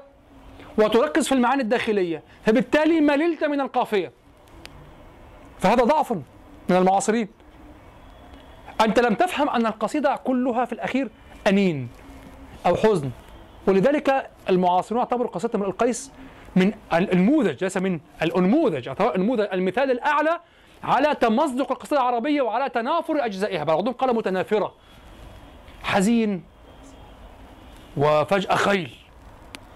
وليل وغزل. ما هذا حزن؟ انت. يعني انت بتفخر بحزن بغزلك وخيلك ولا بتئن في ليلك وبكائك على الأطلال؟ واضح؟ وفجأة وصف البرق. هل لم يفهموا القضية أصلا؟ لم يفهموا أن صوت القصيدة حزين. صوت القصيدة حزين. واضح؟ كما أن الألف والسين تمشي مع الناس والوسواس والخناس. مع الأفعال التي يفعلها الوسواس الخناس في الناس. رايته بس والليل إذا عسعس والصبح إذا تنفس. أصوات. تربط الصورة تربط العمل تربط النص بالكامل. هم لم يفهموا هذا. والقصيدة العربية موافقة للقرآن من حيث توحد أو شبه توحد السورة القرآنية في الفواصل. السورة القرآنية في الفواصل. نعم تتبدل لكن تتبدل في عوائل قريبة. ترى النون والميم واللام في عائلة واحدة. والتأثير الواحد فهمتم؟ فافهموا فلسفة إذا قلنا يعني صح كلمة فلسفة فلسفة ال ال القافية والوزن. والتزموا القافية والوزن هذه القصيدة العربية. وأنا حينما أقول قصيدة عربية يعني يستطيع شاعرها هي أرقى عندي. لماذا؟ شاعرها أصلا شاعرها يلتزم وزنا واحدا وقافية واحدة وينوع المعنى لتكون القصيدة متوحدة في الموضوع تحت هذه النغمة. ولهذا خذوا هذه المفاجأة ونبه إليها الدكتور عبد الله الطيب. القصيدة موحدة الوزن والقافية هي الصورة المتطورة عند العرب وكانت قبلها متنوعة الوزن والقافية. يعني لما طوروا وعلت فصاحتهم وحدوا الوزن والقافية. ليقول لك انظر كيف سأنوع المعنى وكيف سأصبغ, القصيدة بصبغة واحدة هي الحزن أو هي الفرح وهذه الجلبة التي تسيطر على معنى القصيدة العام مع شدة تنوع الموضوع في الداخل الذي يخدم المعنى العام. رأيت هذه النغمة الخارجية هي نفسها في الصورة مهما طالت. لن تستطيع أن تفهم الصورة أن تشعر بنغمة الصورة والتأثير العاطفي للصورة بفواصل الصورة إلا إذا تدربت في القصائد. لماذا أتخذ موقفا عدائيا شديدا؟ أولا للأدب لأن هذا أدبي ولا بد أن أدافع عنه. وثانيا لأنك حينما تقول لي القصيدة الموحدة الوزن والقافية القصيدة موحدة الوزن والقافية آه تملني ولا أستطيع أن أسيطر فيها على المعنى ولا أفهم شيئا منها لأنها طويلة ومملة وكذا نفس الشيء حصل في السوره القرآنية أنت تجعلني أنتقل بنفس التفكير أنت أفسدت علي الفرصة لفهم النص القرآني فهمتم لماذا أتعصب في هذه الأمور وكما يقول بعض تاخذ الأمور على صدرك ليه؟ أيوه هي على صدري فعلا هي على صدري ورأس على كياني كله. طبعا لأن الأخير لأن السوره القرآنية نزلت على نسق القصيدة العربية. البيت يقابل الآية والقافيه القافية تقابل الوزن تقابل ال- الفاصلة واضح؟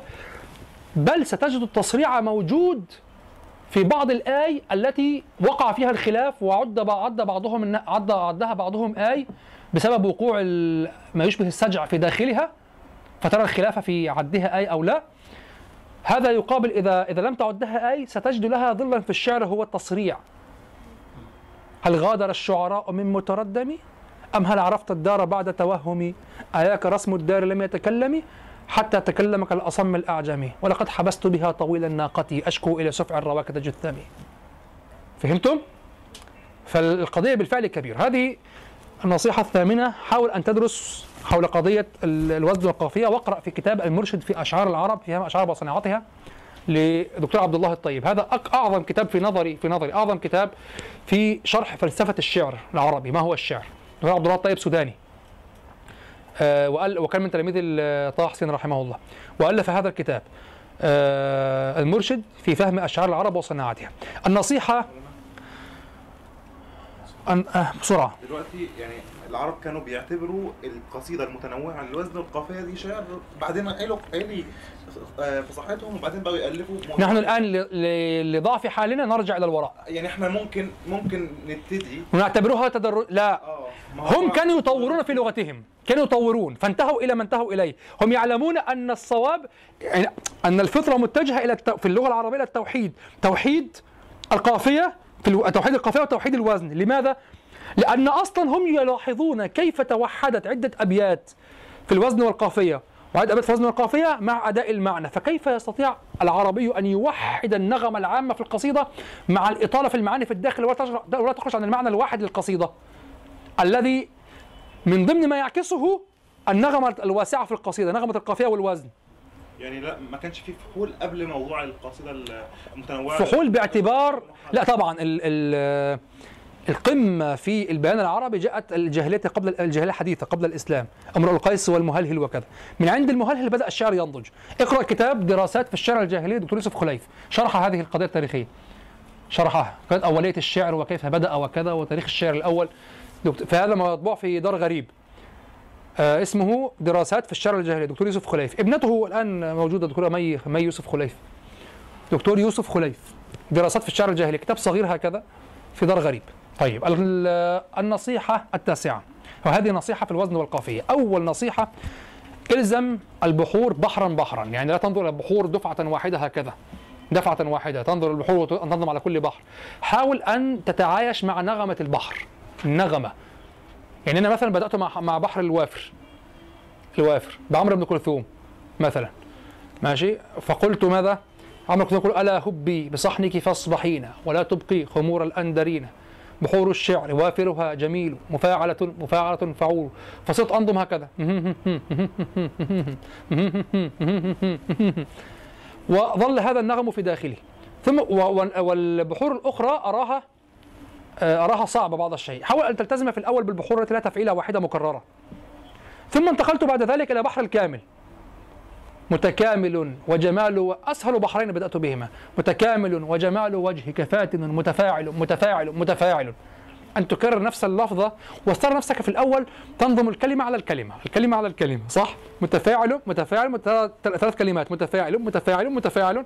طبعا كما قال ابن الأثير في المثل السائر هذا من التكلف ويخرج الشعر متكلفا متكلفا. لكن كما هناك نصيحة قلت لك لا تنشر شعرك. حينما تتحول عندك النغمة في الداخل بالمناسبة خذ المفاجأة. بدر الدريع لا يعرف البحور ولا يدرس البحور. ويقول إنما أنا لما أردت أن أدرس العروض أراد أن ادرسه العروض فلما جاء أن يدرس العروض وجد أنه وضع له النغمة في فعول مفاعلة متفاعل ف مستفعل.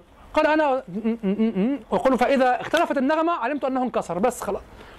لما أرادوا أن يعلموه العروض قال ما وجدت جديدا يعني. خلاص هو في حقه كذلك. هو في حقه. قرأ قرأ الشعر قديما كثيرا وعنده حس نغمي وشعور مرهف وكذا فخلاص انتهى الأمر. لذلك لا يحتاج إلى العروض. خلاص أنا أقول هنا لا يحتاج إلى العروض. لكن أغلبنا يحتاج إليه. أغلبنا يحتاج إليه. واضح؟ فابدأ بالبحور ذات التفعيلة الواحدة. و آه، إلزم البحر الواحد. إلزم البحر الواحد. نعم يعني هي هي بتسأل لما نحن نحتاج إلى العروض لا لا صح حضرتك بنقول مع بعضنا خلينا كلنا آه العروض طيب إلزم بحرا واحدا. وأنا أرشح لك عن تجربتي ربما تختار شيئا آخر الوافر والكامل. لكثرة ما عليه لسهولته لسهولة الوافر والكامل ولكثرة ما عليه الشعر القديم من هذين البحرين. واضح طبعا البحر الطويل صعب لحد كبير لأن نغمته خافتة أيضا. عندي بعد هذين البحرين والله أعلم أن يكون البحر البسيط. مستفعل فاعل أو فاعل. مستفعل فاعل. مستفعل فاعل مستفعل فاعل أو مستفعل فاعل مستفعل فاعل.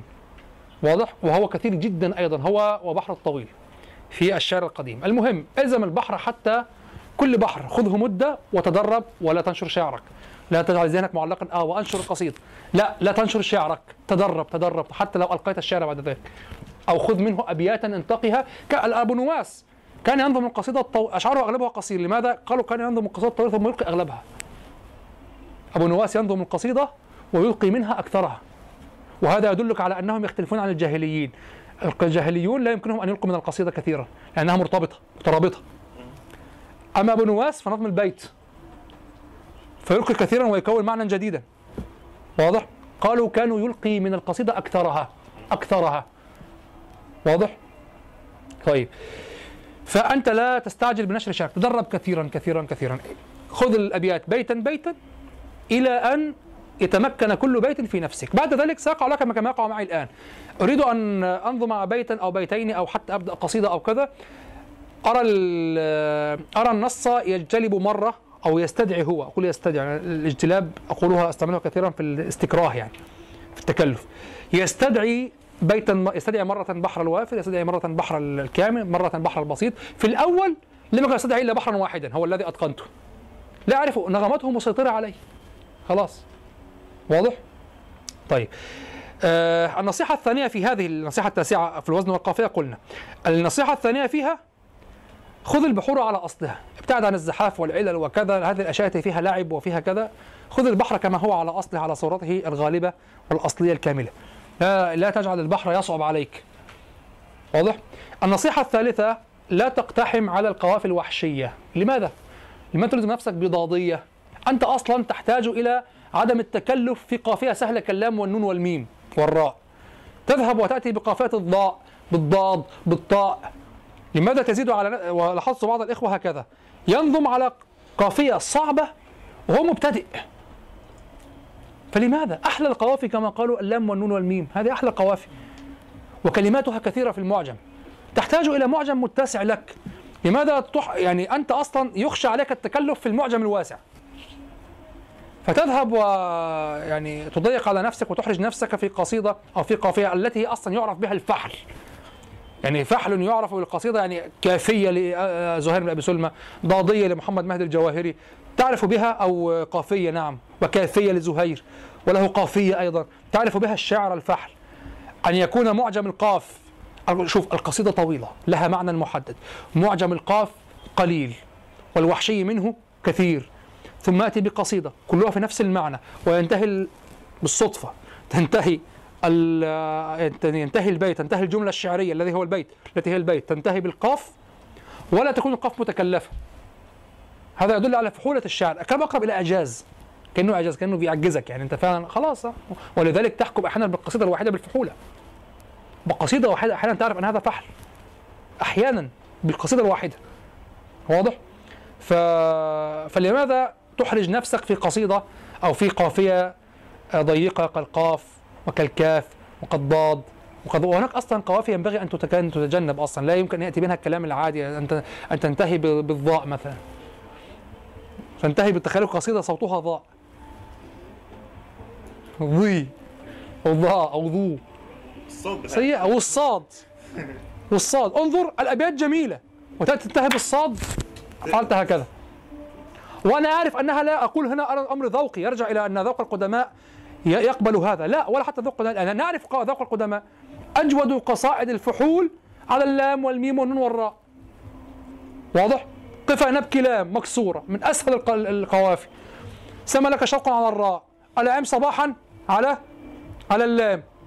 لو آه. كان جايبها على قافية صعبة. أه؟ لو قفا نبكي كان جايبها على قاف على قافية صعبة. كانت ستسوء ربما أصلا. يعني القصيدة مبنية على استرسال وعلى اخت... ولذلك قالوا بالمناسبه قالوا هناك سلاح ذو حدين في الق- القافية السهلة. القافية السهلة سلاح ذو حدين. لماذا؟ قالوا أحيانا من شدة سهولتها واتساع واتساع معجمها يجعلك تختار كيفما اتفق. فيعلم أيضا أنك لم تصب وأن تطيل في الكلام. فتخرج عن الحد المطلوب. تطمعك. فهمتم؟ فهي أيضا قوافي. حتى قالوا هذه القوافي السهلة جدا. كما قال دكتور عبد الله الطيب هذه القوافي السهلة جدا. الجيد منها قليل. تخيل. الجيد منها قليل. بص أنا هعجزك. عندي آه، حاجة ملاحظة يعني في القوافي اللي هي السهلة بتبقى التركيز على المعنى بيبقى صعب. يعني النظر في حد بيجي لأن الاختيارات الكثيرة تطمعك. هو ده. هذا ما أقصده القافية إذا ضاقت قليلا قليلا فقط يعني صارت متوسطة فحصرت لك المعاني. أما القافية المفتوحة فأتاحت لك ما يطمعك من المعاني صح؟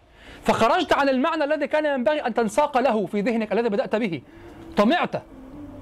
أنت عامل نظام غذائي ورايح تاكل أكل معين معزوم وجدت خيرات ربنا على المائدة. تقوم مبوظها صح؟ في حين أن ما تريد موجود. انتقي فقط ما تريد الذي أنت ذهبت بنيته. واضح؟ فأنت دخلت على قافية اللام والنون والميم. ما شاء الله المعجم قائم على اللام والميم- والنون. وتروح تشتري بقى القاموس المحيط اللي بيبدأ من من الآخر. يعني بيجي مرتب القافية مرتب هو هو قاموس الشعراء يعني. لماذا؟ لأنه يرتب المعجم مرتب على الحرف الأخير. تبدأ من الحرف الأخير فهو يهم يهم الشعراء. واضح؟ فتذهب وتأتي بهذه بهذه القوافي وتضعها أمامك هكذا وتصنع القصيده أنت أصلا أغريت عن المعنى الذي تسير فيه. طمعت الله ده كتير. يلا طب لحظة. أين المعنى الذي دخلت به وبدأت به الكلام؟ ليتضح المعنى وينساق معك. أنت طوعتك القوافي هذه المرة. لم تطوع أنت القوافي. أغرتك القوافي. روضتك هي. واضح؟ كنت تحتاج إلى أن تروضها روضتك هي. نعم. النصيحة الأخيرة في نصيحة الوزن والقافية في التاسعة يعني لا تلتزم ما لا يلزمك. لا تفعل اللزوميات. أن تلتزم بحرف قبل القافية وكذا. بقدر ما تفعل من ذلك تهدر من قيمة المعنى وتهدر من خاصة في حقك أنت في قدرتك أنت تهدر من طبيعة المعنى والسليقة تستظهر نعم قوتك المعجمية كما تشاء. التاريخ سيسجل لك أنك كنت لغويا لن يسجل لك أنك كنت شاعرا كبيرا. فهذا ينبغي أن يتنزه عنه حتى الكبار. لكن حتى تقول ده اللزوميات أبي علاء المعري ومن فعل مثله من القدماء إلا ابن إلا كثير في التائية مثلا. وجاءت طبيعية جدا. لماذا تلتزم حرفا قبل هذا استعراض لغوي عروضي؟ وأخذ على أبي علاء هذا الكلام. ولهذا فديوانه سقط الزند قالوا إنه أجود من اللزوميات. التي التزم فيها ما لا يلزم ونقد هذا الكلام حتى نقضه عليه الدكتور عبد الله الطيب وقال يعني تكلمت في الفلسفة وفي الحياة ما شأن الفلسفة والحياة بأن تلزم نفسك بهذه القافية أو بهذه اللزو- اللزوميات أو الالتزامات التي لا تلزمك واضح؟ طيب النصيحة العاشرة نافس على الفحول العالية لا على منافسيك إذا نافست على مستوى منافسيك يعني أنت الآن مثلا تنافس على من؟ على بدر وعلى طبعا أعد الشعراء ماليش دعوة بالكلام الفاضي على بدر الدري على محمد الحرزي على تميم البرغوثي شعراء كبار واضح؟ ومن؟ عد ما تشاء من المع... من تشاء من المعاصرين. ستظل ستظل ستظل مقيدا بمستوى هذا العصر؟ أنت آه أحاول أنظم على القديم لا أقصد نافس على المستوى. انت يمكنك أن تقارن بين قصيدة لك وقصيدة متقدمة في المستوى البلاغي لا في الأسلوب والنمط. حاول أن تضع نصب عينيك الشعراء الكبار. وانظر كيف وصلوا إلى هذا المستوى وكيف فعلوا واقرأ في أشعارهم كثيرا. وكذا. بدر الذي أصعده إلى هذا المستوى الشاعر القديم الذي يقرأه. لهم مجلس في كل يوم اثنين ويقرؤون غير أنه يقرأ منذ طفولته أصلا. أول قصيدة فصيحة كتبها وهو لا يكتب إلا فصيح طبعا كان عمره ثمان سنوات. كتبها في هجاء صدام. هو طبعا بدر الشيعي وحصل احتلال الكويت ومعروف عداء صدام مع الشيعة والموقف المعروف فهو آذى بعض أهله يعني أو كذا فنظم فيه قصيدة. وقال أنا لا أذكر منها شيئا. آه، نظم فيه قصيدة على نفس هذه الطريقة. عمره ثمان سنوات. شخص يكتب شعر عمره ثمان سنوات على الطريقة الفصيحة. ثم هو يقرأ كثيرا في الشعر القديم بغزارة وتربى على هذا الشعر. فهو ينافس على الكبار. أو على شعراء الشيعة من أصحاب الحسينيات. هناك دواوين طبعا كاملة لكن طبعا الانفصال الثقافي بيننا وبينهم يبعدهم عنا يعني. لكن هناك دواوين فحلة كبيرة جدا. أول قصيدة عندهم معتد بها هي المنبر عندهم هكذا تأية دعبل الخزاعي. تأية دعبل الخزاعي. نعم هي عندهم قصيدة يعني معظمة يعني. والقصيدة العصرية التي تعتبر تجديدا عينية الجواهري. عينية الجواهري. واضح هي قصيدة طبعا مجددة في هذا الفن يعني. ثم بعد ذلك هناك هناك قصائد آه، السيد رضا الهندي وبعض القصائد يعني أعداد يعني يعني أسماء معروفة محددة لهم دواوين وقصائد وكذا. هذه الدواوين الكبيرة. هو بدر يقرأ هذه الأشعار ويقرأ أشعار الجاهليين والقدماء وكذا. هو حاليا له مجلس يوم الاثنين يشرح لهم فيه ديوان امرئ القيس يعني يمر عليه ويقرأ لهم كذا. وكانوا منذ أسبوعين تقريبا في سمرك شوق. واضح؟ وبدر كان يستمع بالمناسبة أخبرني أنه كان يستمع إلى شرح ألام صباح مسجل هنا يعني. واضح. فهو ينافس على الكبار ولذلك كان على هذا المستوى. انظروا قوة مقاومته للمستوى المعاصر. قوة هو يقاوم طبعا لأن البيئة المحيطة له بيئة أعجمية أصلا بيئتنا أعجمية كلها. فانظروا كيف خرج شعره. حتى أن البعض قال لي أرسل لي مرة قلت هذا هذا أتقن هذا أعلى نقد لهذا الرجل. قال لي لماذا لا نقول إنه وجد ديوانا مخطوطا من شعراء الشيعة الفحول القدماء ونسبه لنفسه ولا أحد يعرفه؟ فقلت له هذا أجود. فلما أخبرته بهذا لما التقيته بوجه لوجه وأخبرته قال سبحان الله قيلت لي في الكويت أنت وجدت ديوانا و... وكذا. هذا معناه ماذا؟ فحل إنه هو- يعني أشعاره بالفعل أيوه من أين تأتي بهذه بهذه الأساليب؟ يعني أنا أفهم هذه الأساليب لكن أنا لا انظم الشعر على هذه الأساليب. يعني البعض يظن أنك أيضا يعني لا أنا الفرق هو شاعر أنا لست شاعرا. أنا قد أقول الشعر لكن هو شاعر ولا أقدر على أساليبه ثقيلة. ربما مستقبل الله أعلم لا أدري. لكن هو الآن مستواه مستواه لا مقارنة. واضح؟ فلماذا ربط نفسه بالقدماء؟ فأذهلك. أنت اربط نفسك بالقدماء لا تربط نفسك ببدر ولا بالحرزي. أنت مبهور في الأول فقط. مع التدريب وقراءة الشعر الكثير سيبدأون في الهدوء وأن تستقر مقاماتهم في مكانها. واضح؟ ولن تنبهر. هم شعراء أيضا لكن ليسوا كالفحول القدماء. نافس على القدماء الكبار. وهؤلاء فحول بالمناسبة أيضا. نعم كان أع- بالمناسبة بتاعت بدري يعني كده كان نجم نقاد الإسلام بتوع اليومين دول يعني هم؟ أحد النقاد بتوع اليومين دول. نقاد اليومين دول آه. قال لي كان على الكلمة دي أنا علق عليها قال لي لا ما لما يبقى في قصيدة أحس إن أنا من العصر العباسي دي مش حاجة كويسة. عايز حاجة أسمعها أعرف إنها بتاع العصر ده. أصلا العصر العباسي قصائد العصر العباسي هي ال هي ال الفصيح من أنا لما أقول بالمناسبة أنا لما أقول قصيدة عصرية أقصد العباسي. عشان تكون فاهمين من الأول يعني. أنا لما أقول قصيدة معاصرة أو قصيدة بلغتنا أقصد القصائد العباسية. ليست هذه ال- الإسهال اللي حاصل ده. في زحلقة كده حاصلة في الموضوع. مستفزة. بجد حاسس إن أنا كأني بالظبط طالع صاعد في طريق الطريق دوت رخام أو سيراميك وعليه صابون. مش عارف أثبت وبقول صابون. مش عارف أقف. في زحلقة نزار قباني ومش عارف مين بيسموا شعر اسمه إيه؟ فلسطيني ده اسمه إيه؟ محمود درويش. بيسموا كلامه شعر. بيسموا كلامه شعر كلام جميل بالمناسبة. أنا بحب بحب أقرأه وأسمعه. لكن معاني جميلة جمل وحكم مش شعر. شعر فين يا جماعة؟ فين الشعر؟ بنتكلم في شعر أهو. فين الشعر؟ فبيسموا كلامه شعر لا طبعا. ال ال القضية القضية. ها؟ بحسب شكله الفني. بحسب شكله الفني. هو بيطيل في الكلام؟ ما بيطولش صح؟ قطعة نثرية ه- هذا أقرب يعني إذا لم أست... لم أتتبعه لم أتتبعه هو قطعة نثرية يعني. أحمد مطر أمل دنقل؟ لا أيوه أحمد مطر. أحمد مطر ما بيسميش كلامه شعر بيسميه لافته لافتة طيب مفيش مشكلة. الناس بقى تسميه شعر. المهم فلا طبعا القصيدة المعاصرة لابد أن ترتبط بلغة. ما أنا ممكن أسمع منك كلام وتقول نعم وهذا من وهذا الكلام من من منسوب في عصرنا وكذا.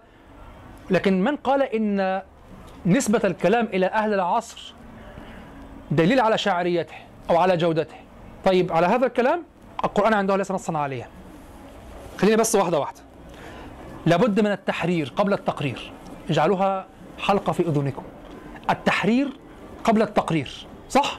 وإخوة طلاب العلم يفهموا الكلام ده. تحرر المسألة قبل. طيب هو لما قال أريد أن أسمع الكلام فأعلم أنه من عصرنا. لو كان يريد الج... إما أنه يريد الجودة الشعرية وإما يريد أداء وظيفة أخرى. لو كان يريد الجودة الشعرية إذن فهو الآن في في مضمارنا. نقول له إذن يلزمك أن القرآن ليس جيدا. أن القرآن ليس على كلامنا ليس من طريقتنا. لا لا لا لا أنا قصدي إن هو يخاطب مشاعرنا هو في الأغلب قصده كده. آه إذا خرجنا عن إطار أنا ماشي موافق. خاطب الناس بما تريد. لا يلزمه أن القرآن ليس جيدا القرآن ليس على طريقتنا ليس على كلامنا والقرآن هو النموذج الأعلى في الالفاظ ركز في الألفاظ. اذا هو واضح أنه يخلط بين يخلط بين الجودة الفنية وال وال والاسترواح النفسي. وأكثر الناس هكذا. قضية انفصال الجودة الفنية عن الاسترواح النفسي الآن نادرة صعبة. هذا ما أحاول أن أبثه فيكم الآن. هذه ليست متحققة في الحقيقة ما ليست موجودة. يعني نادرة جدا. وأنا أتصور أنا أتصور أن صاحبك لا يقصد هذا. وأنه يقصد ال... أنا أريد أن أسمع شعرا. شوف شوف التعبير. أراه كلامنا. آه. يعني خلاص اذا أنت لا تتكلم عن جودة فنية بالمعيار الشعري. سيلزمك ال- طب القرآن تسمعه ليس كلامك. قولا واحدا. ليس اياك تقول لي ده سهل كلامنا. ليس كلامك والله ما هو كلامك. ولا تتكلم بفصاحة القرآن وليس من مستواه لا تتكلم بهذا النمط من الكلام أصلا. واضح؟ اذا يلزمك نقد القرآن. ستقول لا أقصد يعني يخاطب مشاعرنا نحن أقول آه اذا تتكلم في شيء آخر. لا اعترض عليك. أنا أحيانا أسمع كلام آه، نزار قباني في غير الإفحاش. إفحاشه أصلا متكلف مقرف. آه، كلامه العادي يعني أسمع كلامه العادي. في على أنه كلام يعني مثلا له بيسموها قصيدة أو مقالة مثلا. اللي هي وعدتك. التي يقول في سطر فيها يقول آه، لقد كنت أكذب من شدة الصدق والحمد لله أني كذبت. واضح وعدتك ألا أفعل كذا وفعلت. وعدتك ألا أراك وجئت. وعدتك ألا كذا لقد كنت أكذب من شدة الصدق والحمد لله أني كذبت. يعني يكذب في الوعود من شدة الصدق في الحب والحمد لله أني كذبت. حلو. شعر؟ لا. ومن قال لك إنني لن أعجب إلا بما هو شعر. فهمت؟ من قال إنني لن أعجب إلا بما هو شعر بقى ده هنحطه في إيه بقى؟ هذا هو أنا مثلا أقول لا أقول الموسيقى سيئة لكن ليست هي الشعر بس. نعم؟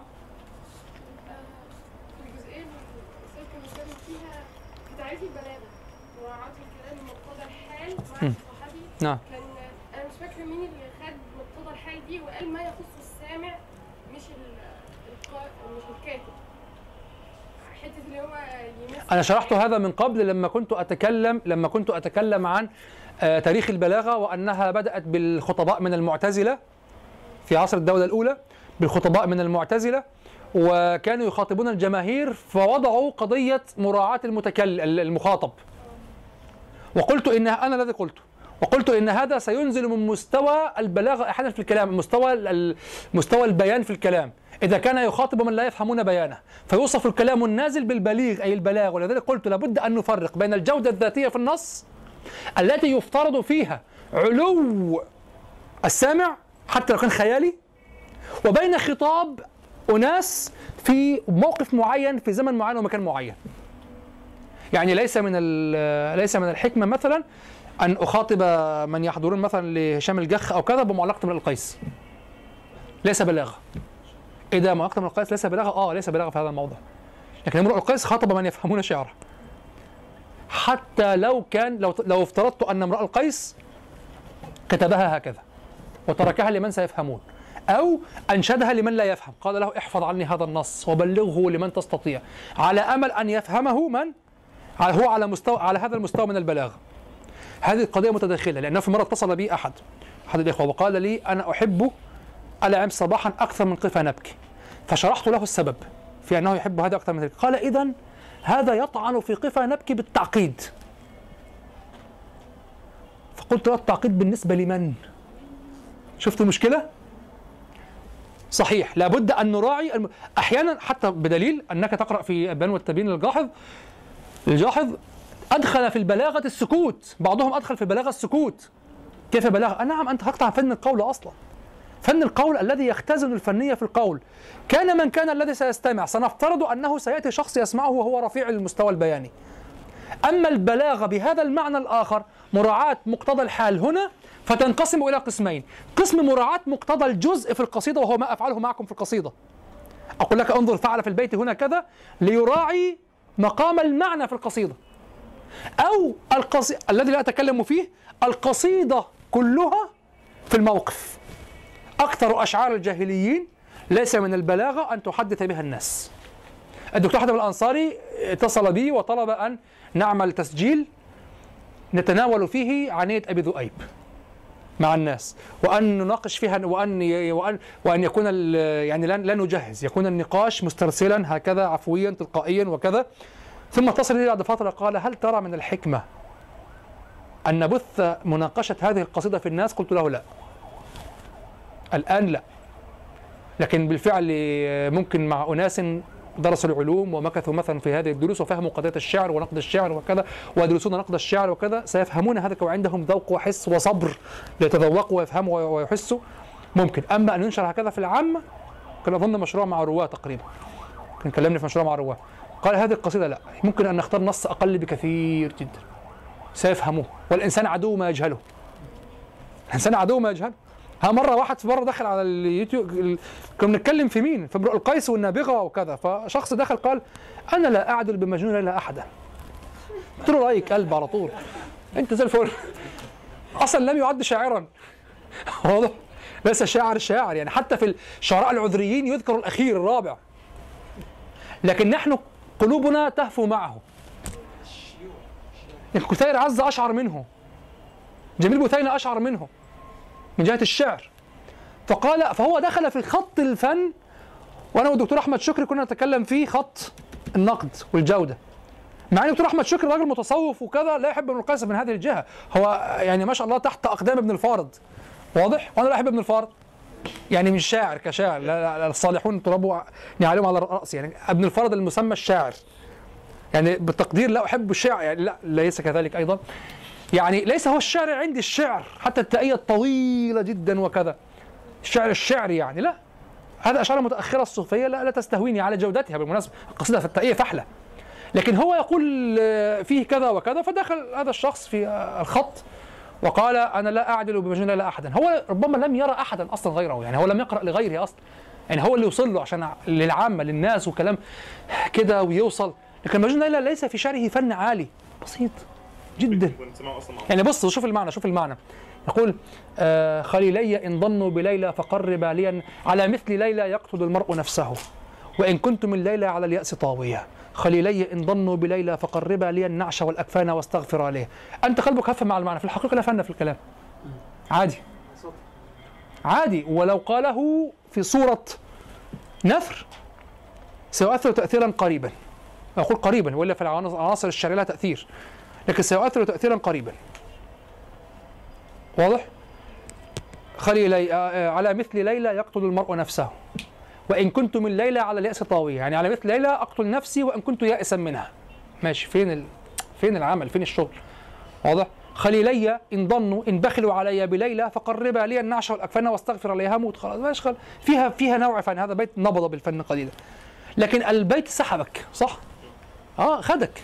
هو نفسه قال قال خليلي إلا تبكيان ألتمس خليلا إذا أنزفت دمعي بكى لي فما أنشد الأشعار فما أشرف الأيفاع إلا صبابة ولا أنشد الأشعار إلا تداوية. هو مش بيحطها لك. واضح؟ طيب. النصيحة الأخيرة وهي خفيفة نصيحة خفيفة أختم بها. تدرب على إلقاء الشعر. ودعك من القراءة من الورقة. تفعل هكذا وتؤدي هكذا ثم ترجع. هذا يقطع يقطع عليك أنت الشعور ويقطع على ويقطع على السامع. انظر إلى الذين يلقون أشعارهم من الورق. صح؟ ترى أنه ب... أنت مش لا تستطيع أن تتابع معه. هو نفسه لا يتابع. فهو نفسه يفترض أنك يتصل عندك المعنى. الورق لقراءتك أنت وتدبرك أنت. أما إذا ألقيت فافعل كبدر. شفت بدر كيف؟ القصيدة محفوظة عنده متشربة. فجهده أين؟ في الإلقاء والشعور. فيعكس لك الشعور بالقصيدة فأنت يساعدك على فهمها. ينعشك يعمل لك إنعاش. يساعدك على فهمها. واضح؟ لكن النص موجود النص يتحمل بمعانيه يساعدك على فهم المعنى يشير لك بالمعنى لما ترى شخصا أمامك يتأثر بالمعنى بالنص فأنت تتلقى النص كذلك من خلال أدائه وبعد ذلك إذا قرأته تستطيع أن تتأثر بالنص مباشرة واضح؟ لكن هكذا وترجع تدور في مكان وك- و- وبسرعة حتى لا ينقطع ذهنه طيب لماذا؟ فعليك أن تك- تردد الكثير القصيدة كثير أن تحفظها كالماء كاسمك كالفاتحة تحفظها كالفاتحة حتى لا يبقى جهد يبذل في استحضار النص. ويتركز الجهد كله في التأثر والانفعال الذي يشرح للمتلقي ما تريد أن توصله من هذه القصيدة. فاحفظ شعرك احفظه. لا يصح أن تكون قائل الشعر وتقرأه من الورق ولا تحفظه. ماشي يا مولانا؟ نعم وجزاكم الله تعالى خيرا. هو الذي بعث في الأميين رسولا منهم يتلو عليهم آياته ويزكيهم ويعلمهم الكتاب والحكمة وإن كانوا من قبل لفي ضلال مبين.